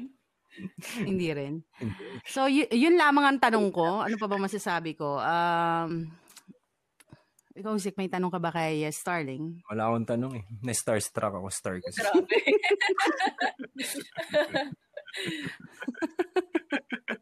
Hindi, may tanong yan eh. Siguro gusto niya malaman kung Oh, mga juicy. may tanong siya tungkol sa tungkol sa pagbubutas. Ah, Oo, sige. I think Okay, ayan. Oo. Hindi, ito, ito na, ito na. Okay. I, i ano ko, i, i-segue ko. Sige. Um, ano pa bang ano pa bang ma, matatanong ko? Meron pa ba ako? Alam ko tatlo lang yung tanong ko pero sige na nga yung um, Ay, yung yung negosyo mo. uh, tell us more about it. Kasi na, na-promote ko na yun dito sa sa nakaraang Oo, episode eh. So. So, mm ano ba ang ah, ano ba ang negosyo mo? Uh, meron akong brand na Piercing Maniac Manila or MNL ang pangalan. So, ano siya, brand for piercing services. Ayun, nagpi-pierce ako ng mga tao. Kasi gusto nila. Nag-start Mhm. lang siya last 2019, mga last ah, hindi part. bago-bago pa lang din. Mm-mm, Kaka one year ko Mm. lang din last month. Oo. Hoy, ah, happy anniversary. Thank you. Nag-start siya kasi. Yan mo. ano, Mm-mm. Magpapabutas ako soon. Yes! Let's Saan go! Ano ni, meron na akong apat dito sa kabila. So gusto ko pa sa kabila. Yun. Let's go. Ayun, Mhm. ayun, nakaisip na ako ng tanong. Ngayon lang. Ayun, tungkol sa pagbubutas. Yeah, let's do it. tayo naman eh, open tayo dito kahit anong tanong. Ano-anong Mhm. parte na ng katawan na nabutasan mo? Aha. well, ano, wala pa akong namubutasan na genital. Kasi, Ah, wala pa. oh, hindi pa ako. Huwag kang mag-alala. Una si Zik. I think kaya siya na curious. Siya yung una. May, kasi, may, kaibigan, may kaibigan kasi ako nagpabutas sa sa ano yun. Basta yun. Yung nasasabihin. Saan? Tapo pa kasi yung genital piercings. Although meron meron na ding mga nagpapa-pierce nun, wala pa nag inquire sa akin. At kung ma- may mag-inquire man, hindi ko muna siguro ah, tatanggapin. Oo. Kasi gusto ko pa talagang magkaroon ng more experience. Hindi, sa ko dapat, sa ko, sa ko dapat pag-aaralan mo rin, di ba? Mm-mm. Kasi parang, Hindi, si Zik mo ka namang ano eh. Andang magbolontaryo eh. Siya muna pag pag-practicean. Hindi, Hindi, may, kasi, may kaibigan kasi ako nagpa-pierce siya sa nipple area. So, ah, tinatanong ko sa kanya kung ano, kung anong pakiramdam no, kung masakit o ano. Kaya ako lang natanong. Para, medyo, medyo sikat na mga nipple piercings. Yun nakagawa na ako. I mean, yung sa lower genital area, wala pa. Oo. Oh. Meron ba talaga nagpapalagay sa ganun? Mm, may mga tawag siya. Ah, Christina, Prince Albert. ah, Aba, may pangalan. Oh, may pangalan siya. Ma-research nga. Yun yung mga common. Sa babae, Christina piercing. Mm. Ah, sa lalaki, Mm. Prince Albert. Yun yung mga common. May mga nakikita ko na pa-pierce parang ma- sa, yun sa ilong. Tapos saan ba yun? Sa may sa may ano ng ilong, yung sa, di ba sa may mata, ano ba, nose bridge ba tawag doon? Ah, bridge piercing. Oo. Masakit yung mga ganun. Yung pain scale kasi, depende rin talaga sa tolerance ng tao, pain tolerance ng tao. Oo. Mm. Ah, okay. Pero meron pa meron mga nagpapahiko na rin sa mga parang pisngi nila. Parang may mga akong mga ano noon. Saka sa Dati mga inattempt ko yan eh. Inattempt ko yan yung uh, hikaw sa pisngi kasi parang nakita ko yung kaklase ko, may butas siya sa pisngi dahil nga nag-peer siya. Tapos, pinapalabas niya yung soft drinks. So, parang Oo. ang cool. Parang ka may water fountain sa mukha. Parang, Pero ito ba yung ano, yung dagdag dimples ba? Ang cute na eh, nakita totoo ko yun. siya, eh. totoo siya. Pagka na-pierce mo siya, tapos tinanggal mo, nag-close, minsan, nag nag-iiwan ng marka. So, pagka Mhm. ngumiti ka, may uwang na doon. Ah. Kakaroon Ah, ka okay. na ng dim- Parang gusto ko nun. Ah, ibig sabihin sa ano yun, nakala ko like sa balat sa balat lang na yung sa labas. Ibig sabihin sa loob yung ano Hindi, mismo. laman talaga yun. Pagka meron siyang exit point, Ah, pwede mo siyang putasin all the way through. ah, okay. Tapos, ang hindi ko maano yung sa yung sa tenga, yung ini-stretch. Paano ba yun? Ah, Ano tawag doon sa ganun? May nakikita ko mga ganun eh. ah, oh. ano, ah, Yung parang ang lalaki. Tapos meron pa ako mga na, nakakita dati sa mga metalheads yun talagang parang buong mukha nila may ano na may mga hikaw na. Yung Oo, parang dami, todo. dami nagpapa-stretch ng mga hikaw, yung mga septum, yung sa may ilong, Oo. Ini-stretch. Minisip ko kung gusto ko ba nun eh. Kasi pag ini-stretch mo siya, marami kang malalagay na hikaw, as in mapapatong-patong mo Oo. siya. Oh. Iniisip ko kung gagawin ko siya, pero not now. Ngayon kasi nagsa-stretch ako ng earlobes, yung nagtatunnel ako. Medyo maliit pa siya, pero soon, makakuha ko Mhm. na yung ano ko, goal gauge. Naalala ko nagpahigaw ako ng bata ako eh. Pag uwi ko ng bahay, nakatakip ako ng tenga palagi para hindi makita ng magulang. Kasi mayayari ako. Ito, mga 13 anyos lang yata ako noon. Alam mo Medyo, naman, medyo maswerte pa rin pala ako. Kasi grade 4 pa lang ako, meron na ako hikaw sa ano eh. Yung sa taas ng tenga, tawag doon No. helix. At Mm. Akala ko dati hindi talaga higo yun na parang iniipit lang na yung parang pagbilog na May ma- mga ganon, yung parang magnetic na i-clip on mo lang siya. May mga ganon doon. Pero No, pag, yun. pag kayo na ginawa mo sa sarili mo, aasarin ka, oh, poser, wala ka naman talaga hikaw. Kasi, eh, kasi yun yung nakikita ko dati parang nakaipit lang sa tenga. Nagpabutas ako ng tenga, parang may dalawa akong butas sa tenga, nagsarado na kasi matagal na rin ako hindi naghihigaw. o, tara na. Ayan o, bubutasan ka na ni ano. Mm. Kaya ako masakit. Hindi, hindi masakit. Zero pain. Yan ang ano, hashtag zero pain kami dito. Ay. Oh, ang pala eh. Um, ano ang mga dapat abangan kay Starling? Yun na lang.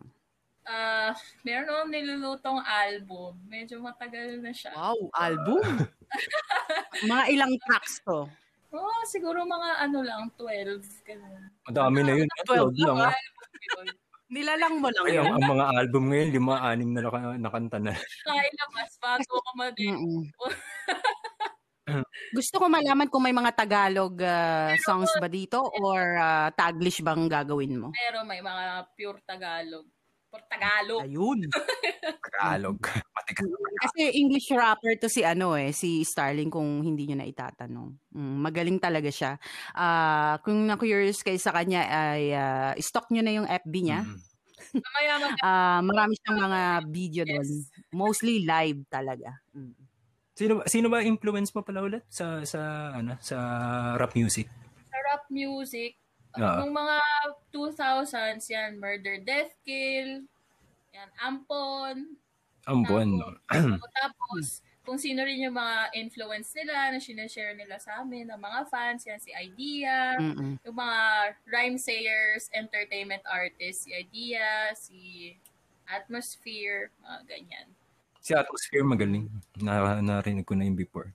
Kaya, kaya rin medyo puro English yung raps ko kasi puro ba English tracks din yung sinusubaybayan. Pero pansin ko maano ka nga sa pagsusulat mo kasi may napanood akong isang ano yung, yung kay Criso ba yun?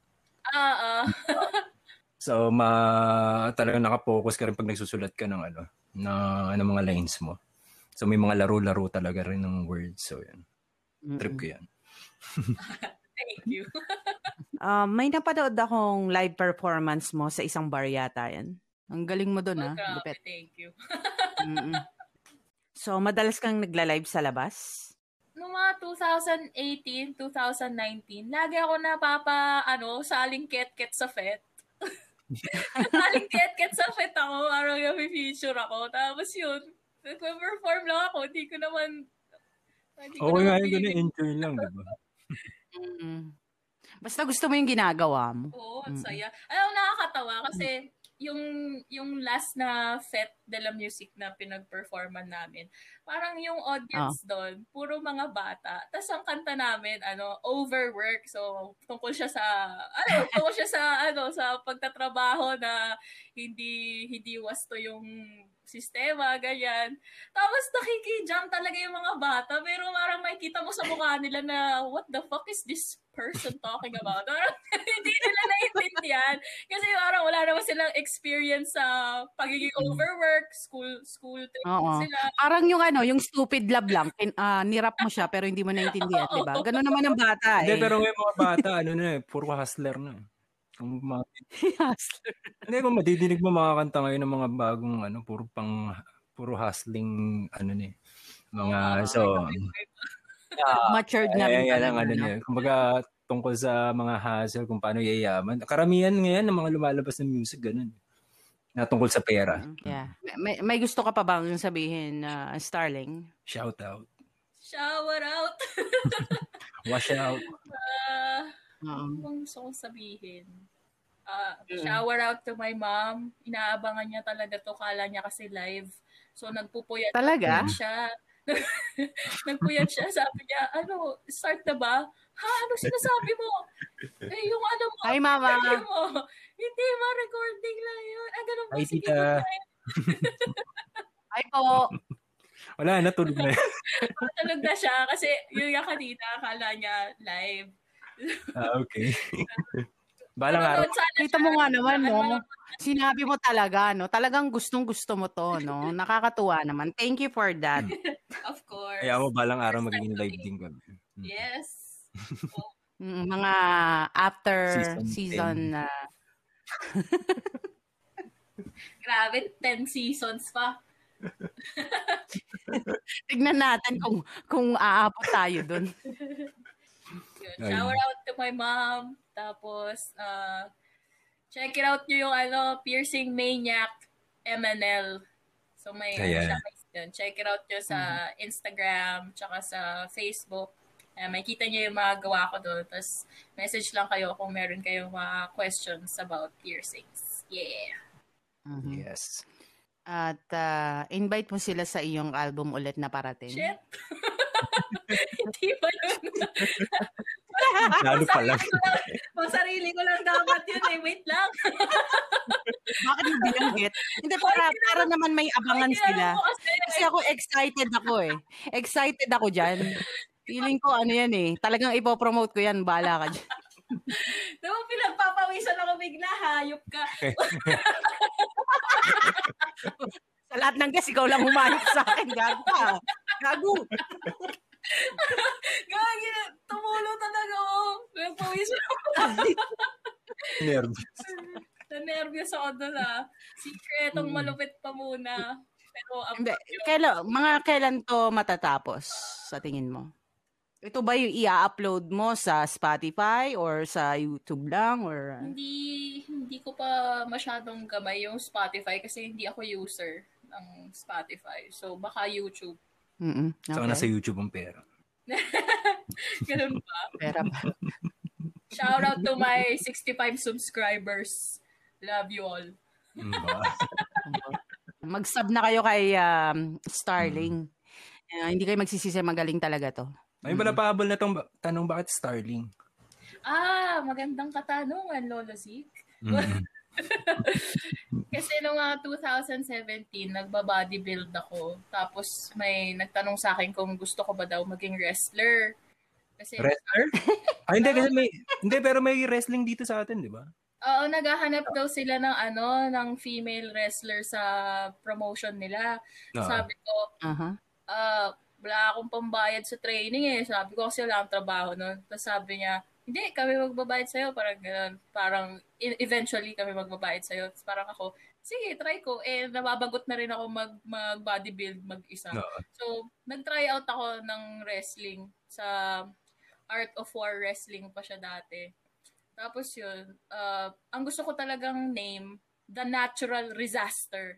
Yun ang gusto kong name sa sarili ko. Tapos sabi ng coach ko, si Coach Chili, ano siya, uh, WWE and ECW uh, wrestler. Sabi niya, Yeah. your face is too baby face. You have to have a baby face name. Your name will be Starling. Sabi niya. Ano ganun. nagpangalan sa'yo? Oo, siya ng pangalan sa akin Mm. kasi ang pangalan ko, um, Clarice. Tapos, pag naririnig ni coach yung Clarice, naaalala niya si Mm. Clarice Starling sa Silence of the Lambs. Sino, sinong? Mm. Tayo pala. Si Um, Chili Willy.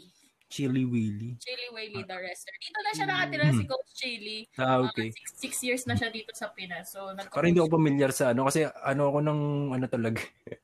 Ano bata- parang- Nung bata ko, adi ko sa wrestling eh. So, Mm, mga WWF. wrestler kasi siya mostly. ah, ah, sa, sa extreme, no? Extreme championship. Ah. Mga hardcore yun eh, di ba? Ah, ah, ah, Extreme Ah. Championship Wrestling. Mm. mga 2000, ganyan. Astig yun. eh, yung mga naghahampasan ng ano, may mga barbed wire sa ano. Lupit na lupit na. So, hindi ka na nagte-train ngayon? Like, hindi mo na siya ginagawa? Bawal din kasi yung contact sports ngayon, pero dapat talaga. Ako sa pandemic, no? Hmm. Da- may, may bago Oo. kasi ano, may bagong wrestling promotion. Um, World uh, World Underground Wrestling, yon. Parang ano siya, um, in collaboration with Japan. Yun. Tapos kinukuha din nila ako. Kaya lang, nagkaroon ng pandemic last year, hindi natuloy. Hindi natuloy. Ah, okay. okay. Pero alam ko ano ano nga rin ng wrestling talaga ngayon sa atin. May nakikita ko dati sa Facebook na mga yung tungkol dyan sa wrestling na yan. Hmm. Na parang nagbo-boom na rin sa atin, kumbaga. Oh, So, medyo dumadami na rin kasi yung mga wrestling promotion. No. Hindi sa maano eh, 'di ba? Ma- Kasi marami nang nahihilig din ngayon sa yun nga sa body, sa bodybuilding, 'di ba? Marami nang ano tapos syempre pwede mo ring anuhan yun sa wrestling. Pwede mo gamitin sa wrestling. Mm-mm. Saka MMA, no? Maano sa atin. Mm-mm. Hanga ako dun sa mga ganun. Ayoko lumapit sa babae na gaganon. Mabubog ko. Grabe naman. safe pa rin naman, safe pa rin. Yeah. Joke lang. Tuwa na rin ako sa name na Starling kaya ginamit ko na siya as my everyday persona. Mm. Okay. Oh, yun, yun daw ang history. Ang history ba tawag doon? Origin. Origin. Origin. Origin Starling, yes, Mm. yes. May mga pahabol ka pa ba, sis? Wala na eh, wala na maisip. Talaga? Last na yan? Kasi yung mga ini-interview namin, ha? Sa totoo lang, lahat kayo may nakakalimutan. Yung yung last naming guest, may nakalimutan yun. Kunwari lang wala. Hindi na namin i- i- i-reveal yun, pero lahat kayo may Ah, nakakalimutan. after after after ng recording no biglang magme-message. Biglang PM, may nakalimutan ako. I-reveal ko pagkatapos. Munti ko na makalimutan. Pwede ka mang mag-sample para sa amin, kahit a cappella lang or with beats. sige, sige, G tayo dyan. Yan. Sige, akapela na lang. Ayaw gumana ng beat. Okay. Okay, game. Number now is power button down the traction. One click for the masses. Get them worked up for the war tricks. When the witch hunt makes them passive. For the side deemed less disastrous. No choice is ever solid. It's the lesser of two evils. Check it. Mirror, mirror on the wall. Which one is more correct? Show me the reason to promote. The side I should well be on. Eeny, meeny, miny, mo. Random picking for the low. I just wanna join in, kiss the cancel culture's what I'm for. Yeah, basing my stance or whether which stand my idol's taking hold. All the beef I've been keeping track on, bunch of mental somersaults, creating issues on my own with anyone who would oppose. Till the actual talk at hand gets shoved behind a metal door. Yeah, mirror, mirror on the wall. Which one is more correct? Show neither reason to promote the side I should well be on. Eeny, meeny, miny, mo. Random picking for the low. I just wanna join in cause the cancel culture's what? Don't stop, won't stop, can't stop, for the woke they never sleep. Keep pounding, pounding, pounding. Those who still seem unconvinced. Pummel, pummel, pummel. More you know, they're bound to flip. Catch a glimpse of their blip. Instant hit to the thin skins down to the weakest link. Make a switch up and get with your spit. Yuck. Grabe na. Lupit, lupit, lupit. Solid nun. Nahiya na ako mag-rap. Mhm. hindi ka man lang na hindi ka man lang nabulol ah. galing, galing. Eh. Nahiya na ako mag-rap. Kaya na lang mag-rap. Kapikit Yaman. ako na. Mm-mm. Hiyang hiya naman kami. Thank you. ang lupit na, ang lupit na. Mm-mm. Sana sa susunod mong balik dito may beat na ha. Ay. Ayaw mo Hindi, loko. Hindi, feeling ko, feeling ko malupit, mas malupit yun kung may beat. No. Ewan ko lang, Zik, ah, parang, upload ko, ano, upload ko mamaya yung ano, Na live yan. recording. Mm. Yes. Mm-mm. may mga pahabol ka pa ba, Starling? Goods na, goods na. Ah, gusto ko lang sabihin sa mga nakikinig, pagpatuloy nyo lang mag-tune in sa sa Buatan Podcast. Mm-mm. Yeah. Salamat, salamat. Uy, ma makakwento ko lang, no? Oh, meron Oh. pa palang pahabol. Oh. Sige lang, sige lang. ano yan? Ang ano, favorite ko yan si Santo. Meron siya isang kanta na ka-shower out ako. Kasi Ah? dati, oh dati nag ano yan, nagawa-gawa si Santo nung parang mga Ako mahilig ano, yun. eh. songs, 'di ba? Tapos magpo-post siya sa Facebook na ano, sinong gustong pa-shoutout sa next upload. Lagi ako doon. Lagi ako nagko-comment doon. Tapos, ina, biglang kasama na ako. Oh, sarap sa feeling na shower Oh, out hindi ako ni Santo. Oy. Yeah. Hindi, kasi nag- naglalabas yun dati ng ano, ng isang kanta every week. Ah. Tapos sa intro ng kanta niya, nagsha-shoutout Oh. siya ng mga tao. So, yun yung ano niya, yung sistema niya. Mm-mm. Pinaka-favorite ko pa nga yung ano eh, yung All She Wrote. Nandun ka kaya, Lolo Zik? Yung nangyari na ba sa'yo na nagbigay ka ng mahalin na bag sa shota mo, tapos di. Yeah, may, may promura. Ayaw magmura. eh. Ayos ah. Oo, hindi kasi naglalabas kami dati, puro remix. Yung mga Ah. ng ah, ano to, mga sa sa US na ano, na rap artist. Ginagawa namin ng mga rap version na Tagalog. No, around Mm. 2012, 2013 yata yun. Parang weekly, Oo. weekly yun sa kanya minsan nagigest ako. Pero mostly siya, siya lang mag-isa yun. So, masipag yun. Mhm. Tignan mo nga naman, no. Um, ayun, ah, may iba pa ba tayong gagawin, Zik? Mu- mukhang game na game talaga to si Starling, no? Pero wala na Oo. tayong ko- wala na kasi tayong ano eh, content. Naubusan na. Ayun. Yan lang, may next time pa sa ano, sa Oo. season 11. Mm. Season 11 talaga. Pero Malam- pero salamat ah, salamat. Thank you, mala- thank you. malamang sa season 2 magbabalikan ngayon lahat ng mga guests namin season 1. So Mm. parang ulit na lang, no? Oo, ah magandang ano eh balikan 'yun kung kumbaga ano ah, ano ano ba 'yung mga pagbabago o nadagdag ah, Oo. ah, from ewan ko siguro after season 1 na na-interview ka namin, 'di ba? Syempre kukwentuhan mo kami mga bago sa balita sa iyo, ganun. Mm-mm. Nakakatuwa din 'yun. Mm, Kuwento ko, marami nang nagpatatu sa'yo. Mm-mm. Ah, May nag patatu, nagpabutas Oo, ng nagpabutas na- o nagpabutas sa baba, mga ganung ano. Baka Para dumami yung shop namin, yes. Ah, yeah. Oo. Ah, sa sa Cavite 'yun, 'di ba? Ano um Hmm, dito sa Cavite. mm-mm. Pero ano talaga, balak talaga namin Paranaque kasi yung tattoo artist ko, yung wife ni Ice Rocks sa Paranaque. Kaya magtatayo kami ng shop doon pagka okay na ang lahat. ayos, ayos. Doon sa matao na ano, Oo. na lugar. sa- oh. Mm-mm. Kasi sa sa sa Queens Row yata konti lang ang ano, 'di ba? Oo, So- dinadayo pa ako dito ng mga tao. No, yun lang. Kasi parang malay, malayo-layo ang ano nun eh. Ah, sa tawag dito. Malayo-layo sa malayo-layo yung lugar niyo eh. So may, minsan mahirap puntahan. True. Mm-mm. Pero salamat ah, sis, at ah, pumayag kang ma-interview dito. Thank you, Mm. thank you. Ano yun, maraming thank you, maraming thank you. Ayun. Kulang tayo ng tanong ngayon. Ayos lang yan. Season Ikaw ang 11. handa, kami hindi. No? Hindi, pero enjoy, enjoy yung interview mo kasi hindi ko naman inasahan kasi never pa kitang nakausap. So, uh, uh, in-expect ko baka matameme kami sa'yo or something pero hindi naman. Kaya salamat at binuhat mo din kami kahit pa paano, di ba? Mm. Thank you, thank you. Feeling ko nga, sobrang daldal ko. Hindi ko na kayo binigyan. Uy, ano ka ba? Yan ang gusto namin, yung mga madadaldal. Ano okay nga yun, ganun. Ayos, ayos, ayos. Mm, gusto, gusto ko nga ikaw rin yung mag-intro kanina kaso ginawa na ni Jaboy yun. eh. i, ano, i-reserve na natin para sa kanya yung ano na yun. Oo. Trono na yun. Siya lang yun, siya lang yun. Um, ayun, maraming salamat. May nalaman kami sa'yo at uh, I'm pretty sure may na-curious dyan na mga kasabwat at uh, i-stock ka na nila sa sa FB mo at sa YouTube mo. Mm-mm. Pag naisipan ko magpabutas ng tenga, kukontakin kita. Yun, no? No? Yes, sige, sige. Pero hindi Pero pa sa siguro baba, ngayon. sa baba yan, sa baba. Tenga, tenga. Ano, Tenga lang, tenga. patunugin mo, sabi mo, sorry, nagkamali ako. Tenga lang, tenga. Mm. Mm, Ay, maraming salamat, maraming salamat. mm, Thank, you. Thank you, Ah, ah, ah. Zik. Mm-mm. Ayan, once again, uh, thank you kay Starling. Happy Valentine's din sa'yo. Nakalimutan kitang batiin.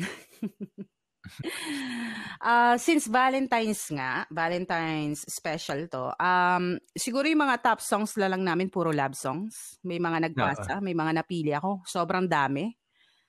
Ah, pero Ako ikaw, ilan ng top love songs mo? Isa lang, tapos merong special mention na isa. Dami. Isa lang, ang sipag mo. Sige, ikaw muna mauna. Sige, ikaw muna Okay. mauna.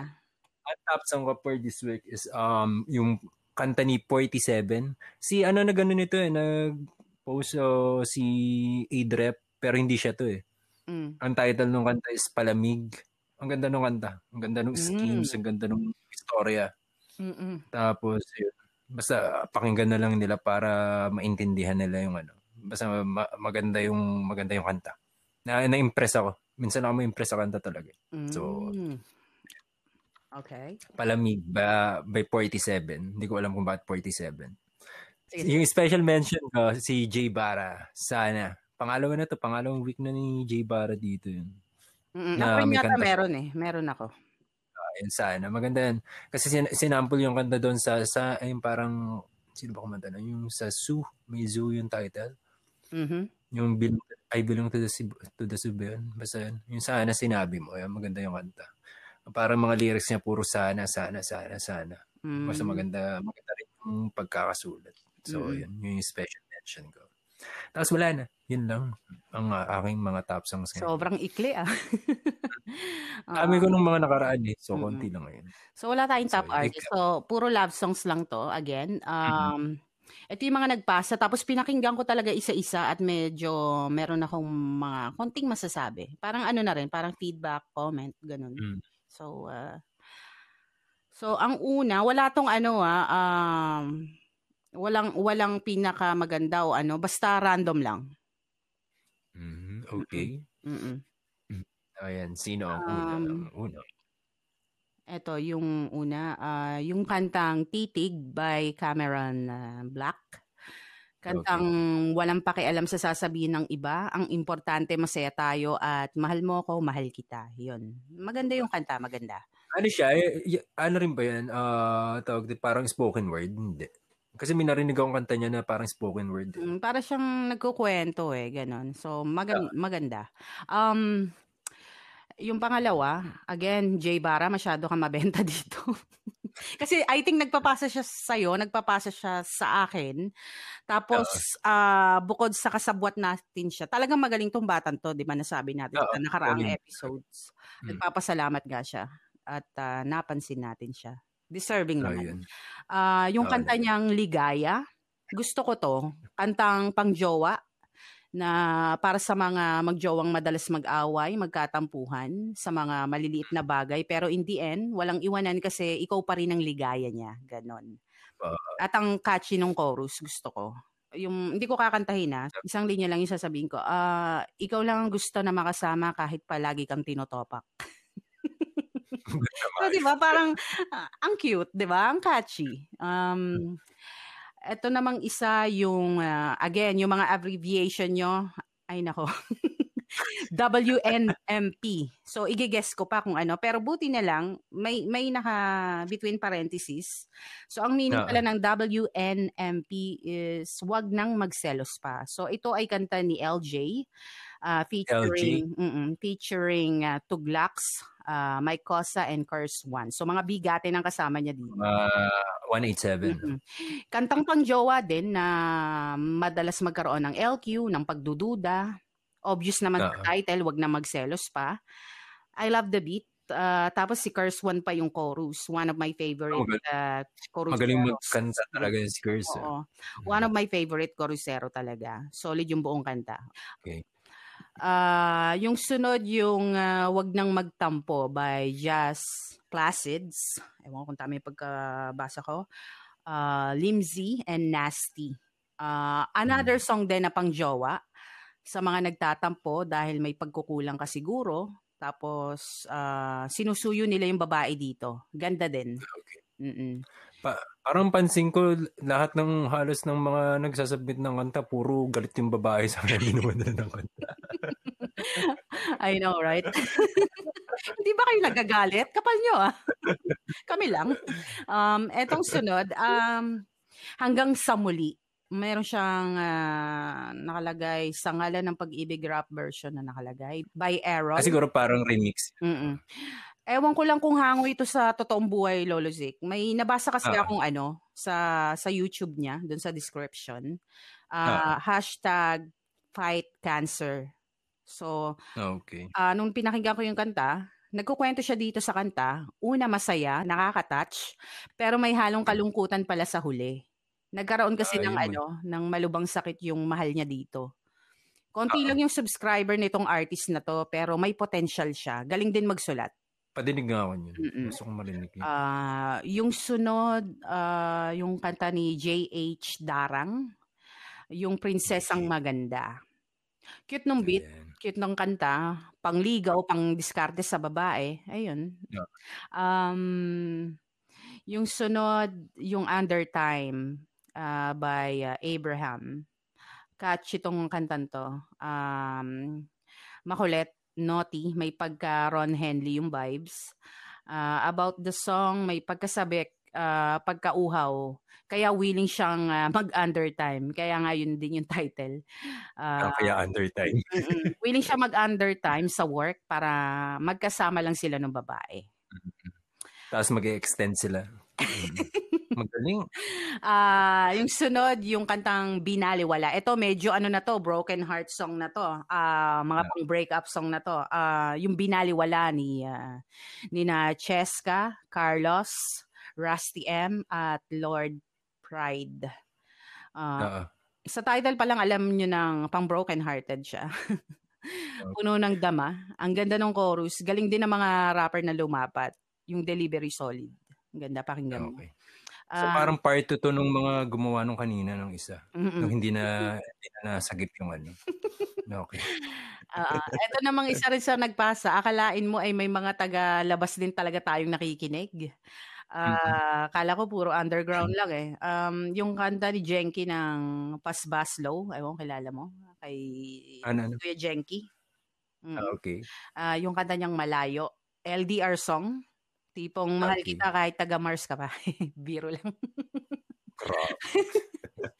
Malayo sila sa isa't isa, pero mahal niya at handa siyang maghintay sa pagbalik nito. Yun yun. Mm. Nagbibigay din siya okay. ng ano, ng payo sa karelasyon niya. Kasi 'di ba pag LDR ka, daming misunderstanding eh, 'di ba? I've been there, done that. Uh, mahirap talaga, hindi ganun kadali. So kung ikaw ay nasa LDR, makaka-relate ka dito. Mm-mm. Tapos yung sunod... Mas, masakit yung LDR. Eh. Mm-mm. Yung sunod is Wag Matakot by Hasla, Erickson, mm-hmm. and Chris G. Kanta to para sa mga nasaktan at hirap makamove on. Ayan. Okay. Mm-mm. So parang part 3 na to nung kanta kanina. Mm, patindi na ng patindi. Oo, hindi kasi yung una, nagmamakaawa pa sa babae, tapos binaliwala na. Tapos ito na yung mga pumasok na Oo. nanliligaw na bago na sa babae. So, Mm-mm. nice. Mm-mm. Um, yung sunod din, uh, breakup song. Uh, ito naman ay kanta ni na Maldita kasama si Kakay at ang kanilang mga jowa bells. Yun ang sabi niya. Ang title uh, ang title nitong kanta ay Iniwan. Uh, so kanta siya ng mga naiwan, pinagpalit sa iba. Okay Ang ganda ng chorus nito. Ganda talaga ng boses ni Kakay. Kung napanood niyo yung performance nila sa Rap Olympics. Um, Isa lang ba si Kakay Maldita? Hindi, dalawa Panga- sila. Ah, dalawang tao Mm-mm. yan. Okay. Ang ganda talaga ng boses ni Kakay. At congrats nga pala sa inyo. Napakaganda ng performance nyo dun sa Rap Olympics. Um, yung sunod, eto hindi na to breakup song. Ano na tayo? Good vibes na tayo. No. Sa, Mayan ulit. um, I think ano to eh, uh, Korean word, uh, sajikun. Tapos Ano? kinugal ko siya kung anong ibig sabihin. Uh, yung sajikun, um, cheater, trickster, or fraud. Pero sila mismo naglagay doon, cheater, Ah. meaning nun. Ah, Um, Ito ay kanta ni na Cardong Bungo at Bertong Bungo. Ito yung kanta na nagsasabing, ibahin mo ako sa kanila, di kita lolokohin. Gustong gusto ko yung okay. chorus eh. Sobrang catchy. Ganda ng buong kanta. Mm. At ah, yung last, ah eto cute to. Sobrang cute nito. Hindi ko to papalagpasin na hindi hindi ilagay sa top love songs ko. Ah yung kanta ni na Yanzumi featuring Colette of Gagong Rapper, yung Ikaw Lang Sapat Na. Mm. So, Nandinig ko na ba to? I think, Bago lang. kailan ba lumabas to? Last year ba? Ang dami kasi sinisend sa Last akin yan. year, last year lumabas. Pero At para sa akin, bago pa rin kasi kailan lang naman yun. Oo, sobrang cute ng kantan to. Ito yung kanta na pang dedication sa mahal mo. Um, kantang nagsasabi na hindi ko na kailangan ng iba pa. Mahal kita, ikaw lang sapat na. O, di ba? Ba, Alain mo eh, sweet din pala si Apple, ano? gusto ko marinig na yung malambing Colette, ng ano boses na niya. given na eh. Ang galing sa love song, di ba? Marinig mo pa lang yung boses niya, wow, di ba? Pero si Yeah. Yasumi, hindi ko akalain na may pagka... Bukod sa may sapi siya, gaya ng sabi mo, ay ah, mapagmahal din pala at malambing. Hmm. Sinasabi niya hindi siya malambing, pero ko marinig boses ni Lumala- Yansumi naman. lumalabas, lumalabas din, paminsan-minsan. Kayong dalawa ni Yansumi, no? Siguro may boses nga kayo malambing pareho. hindi ko pinaparinig kahit kanino. Mga nakatago lang. Buti nga hindi ko ginawa nung tinatanong mo ko, iko ko love, ilalab. Alam mo yung pag-girl ako? Um, Yeah. Yeah. Kasi ano, um, guwapo siya. ano kasi, feeling ko, ano, sobrang match ng boses niya. Di ba? Hindi ako nag... Ulol. Parang ibang Um, tao. tapusin na natin doon. Sa special mentions at new releases naman tayo. So, ito na yung mga Ano lumabas. Ah, Mm. Kantang mula sa MTF Productions at ah, 650. Ah, Kina Sir Magsy yan, di ba? mm-mm, at ah, kay, kina Gringo, kina Trina. Ah, yung kantang Tumabe. Ang nakakatuwa dito sa kantang to, ah, mag-asawa silang nagsama-sama sa kanta. Like si AJ, pati si, si Magsy, tapos si Trina, pati si Gringo. Nakakatuwa, no? Ah, Sana okay. ako rin magkaroon ng ganun. Pero naalala ko, wala pala akong asawa.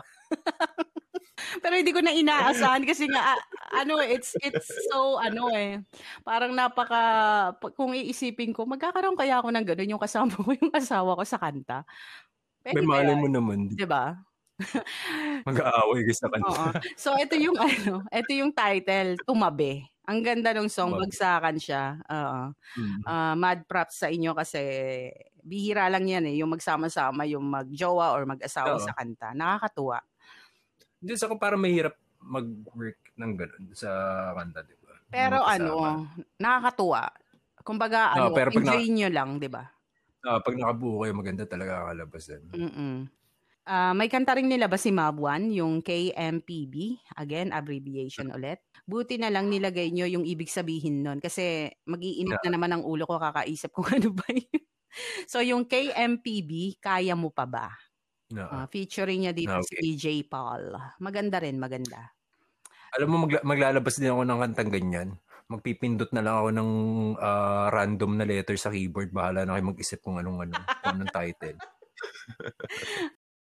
Ayun nga, yung Ayan. kanta niyong nilabas, sabi ni Nora Lynn. Na- Sabi ni Oo. Coraline. Track number 3 Ne- ng Squat. Mm, Next week, apat na daw yung Mm-mm. lalabas. Pero so far, ah, walang tapon sa mga nilalabas nyo. Mm. Siguro Yata. panira lang talaga ako dun sa track number 7. Hindi, ah, maganda, nga. maganda yung part mo dun. um, eto, may, may bagong... yung, yung pinaka-paborito kong kanta sa album. Mm. Ewan ko sa iyo. Etong bago nilabas ni uh, Nomad Ambition, by the way, nagpasalamat siya sa atin kasi na-mention natin siya sa last episode. Okay. Uh, so ito, nag-PM siya sa akin, ito yung bago niya daw kanta. Itong Wake and Bake. Uh, Wake and Bake, mm-mm. okay. Tapos, ano pa man lumabas? Itong Save My Inner Thought by J. Raw. Mm-mm. Kakapakinig ko lang nito kanina. Mm, tas may yes, Tagalog din siya. Ang ang galing, ang ah. galing. Um, uh, ito yung mga artist na dapat pinapakinggan talaga eh. Mm. Uh, Tama ako sa mga ganung artist, yung mga bilingual ba tawag doon? Yung maraming bilingual. Mm. Ay, mga Mm. Um, meron ding bagong labas si na um, Payaso. Uh, okay. Featuring siya dito eh. So, ang kasama niya dito is Mazayan at Alan produced by Francisco, yung kantang OTW or On the Way. I guess yun ang eh, ibig sabihin nun. Kasi lagi ko rin sinasabi ni eh, OTW na ako. Alam, alam mo yung OTW na yan? Mm. Parang last year ko lang nalaman ibig sabihin yan. Talaga? Mm. Mahina ako dyan sa mga ganyan. Yung mga ano-ano. Mm-mm. Ano tawag na oh, yan? Mm-mm. Isa pang bagong lumabas, nasipat ko lang din. Maling Panahon by Prince and Exile ng Teta Records. Maganda okay. siya, magaling sila. Mm-mm. May, sina ano yun eh, sina... Sina? Kilala mo? Sina Serget, oh. oh. Sina Bunay. Mm. Alam mo sila yung mga... Ang galing nila. Mm, gusto ko tong kanta. Magaling yung mga taga Makati. Mm. Uh, tapos yun nga, yung kanta naming pang Valentine's, kasama ang Lady Masta. At congrats nga pala sa Lady Masta na isa sa mga nagkampiyon sa PhilRap uh, Olympics 2021. Solid din yung performance nila. Uh, deserving, deserving. Um, at ito, isa-shoutout ko lang yung United Locals. Nag, may nag-PM sa akin. Uh, suportahan natin, United Locals, kung saan marami rin magagaling na rappers sa Pinas. Abangan nyo rin yung mga parating nilang events. Sina ano yan eh, sina ah, pangalan na ito, nakalimutan ko na. Malilimutin na talaga ako ng pangalan. Tapos, pero kilala ko yung ano. talaga. Senyales na yan. Kilala ko yung, kilala ko yung pinaka-head niyan mm. ng United Broadcast. So, Mm-mm. Pero nag-PM lang sa akin yung ano eh, ba, bata, sabi pangalan? niya, ate, ano, ano bang pangalan nun?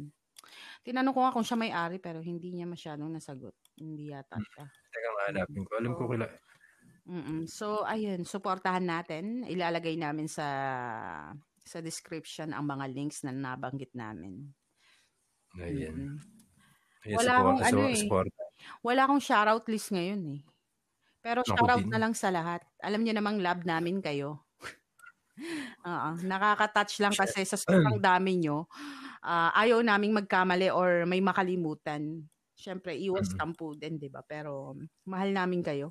Mm. Kala nyo lang hindi namin kayo nakikita pero we appreciate everything you do for us.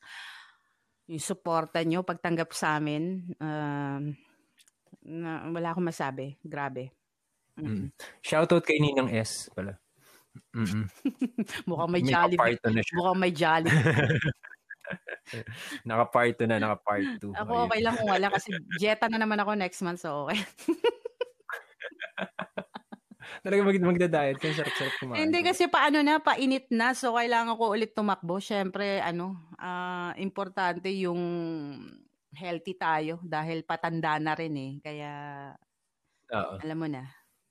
Ingat-ingat. Mm, sila, mm, matagal oh, na matagal-tagal na podcast pa to kaya kailangan nating maging uh, malakas. Mm. Makapag-gym na nga. Hindi ko ma-imagine. Makapagbuhat ko ng barbell, matanggal na yung buto ko. Ah, uh, at uulitin ko, walang ka-date si Zik. Uh, pwede pa kayong hmm. humabol. Ay, habol, magiinuman na lang kami. Ikaw wala ka bang shoutout? Baka meron ka. Binubugaw mo na naman ako eh. wala. wala. Um. De, shoutout lang sa lahat ng mga nagmamahalan. Yun. Enjoy nyo na yan. Mm. Masasaktan din kayo. sa manalo.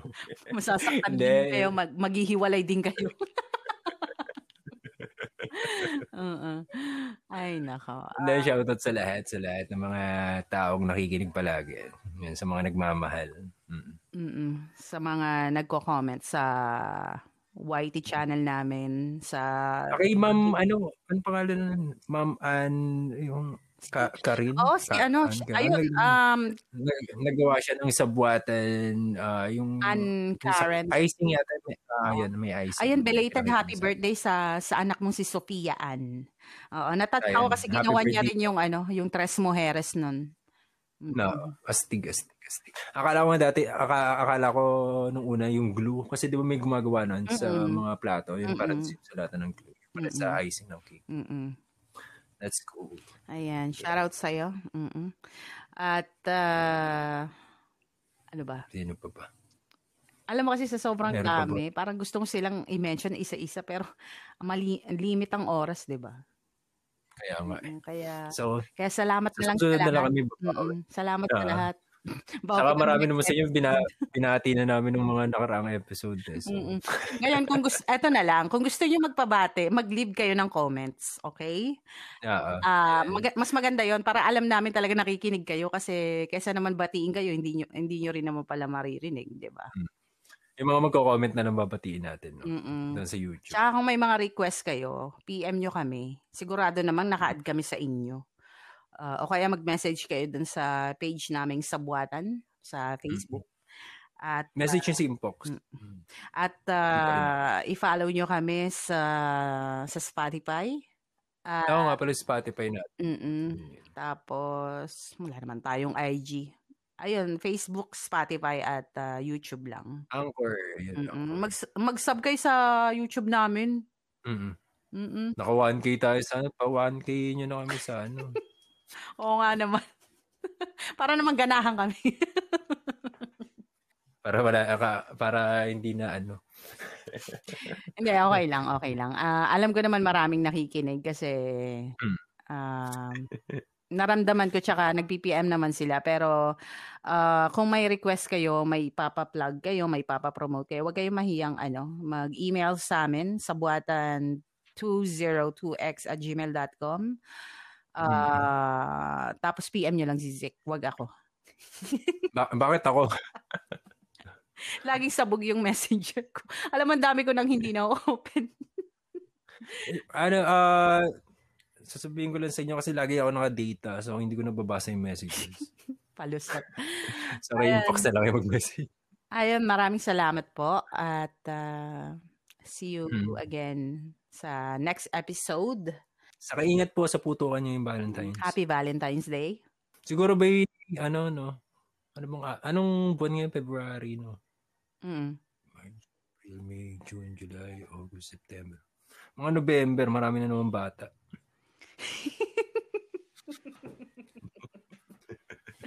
Oo. Oh, siya. Happy Valentine's again sa mga kasabwat namin dyan. Bawal magkasakit, okay? Ah, Alright. okay. Ciao.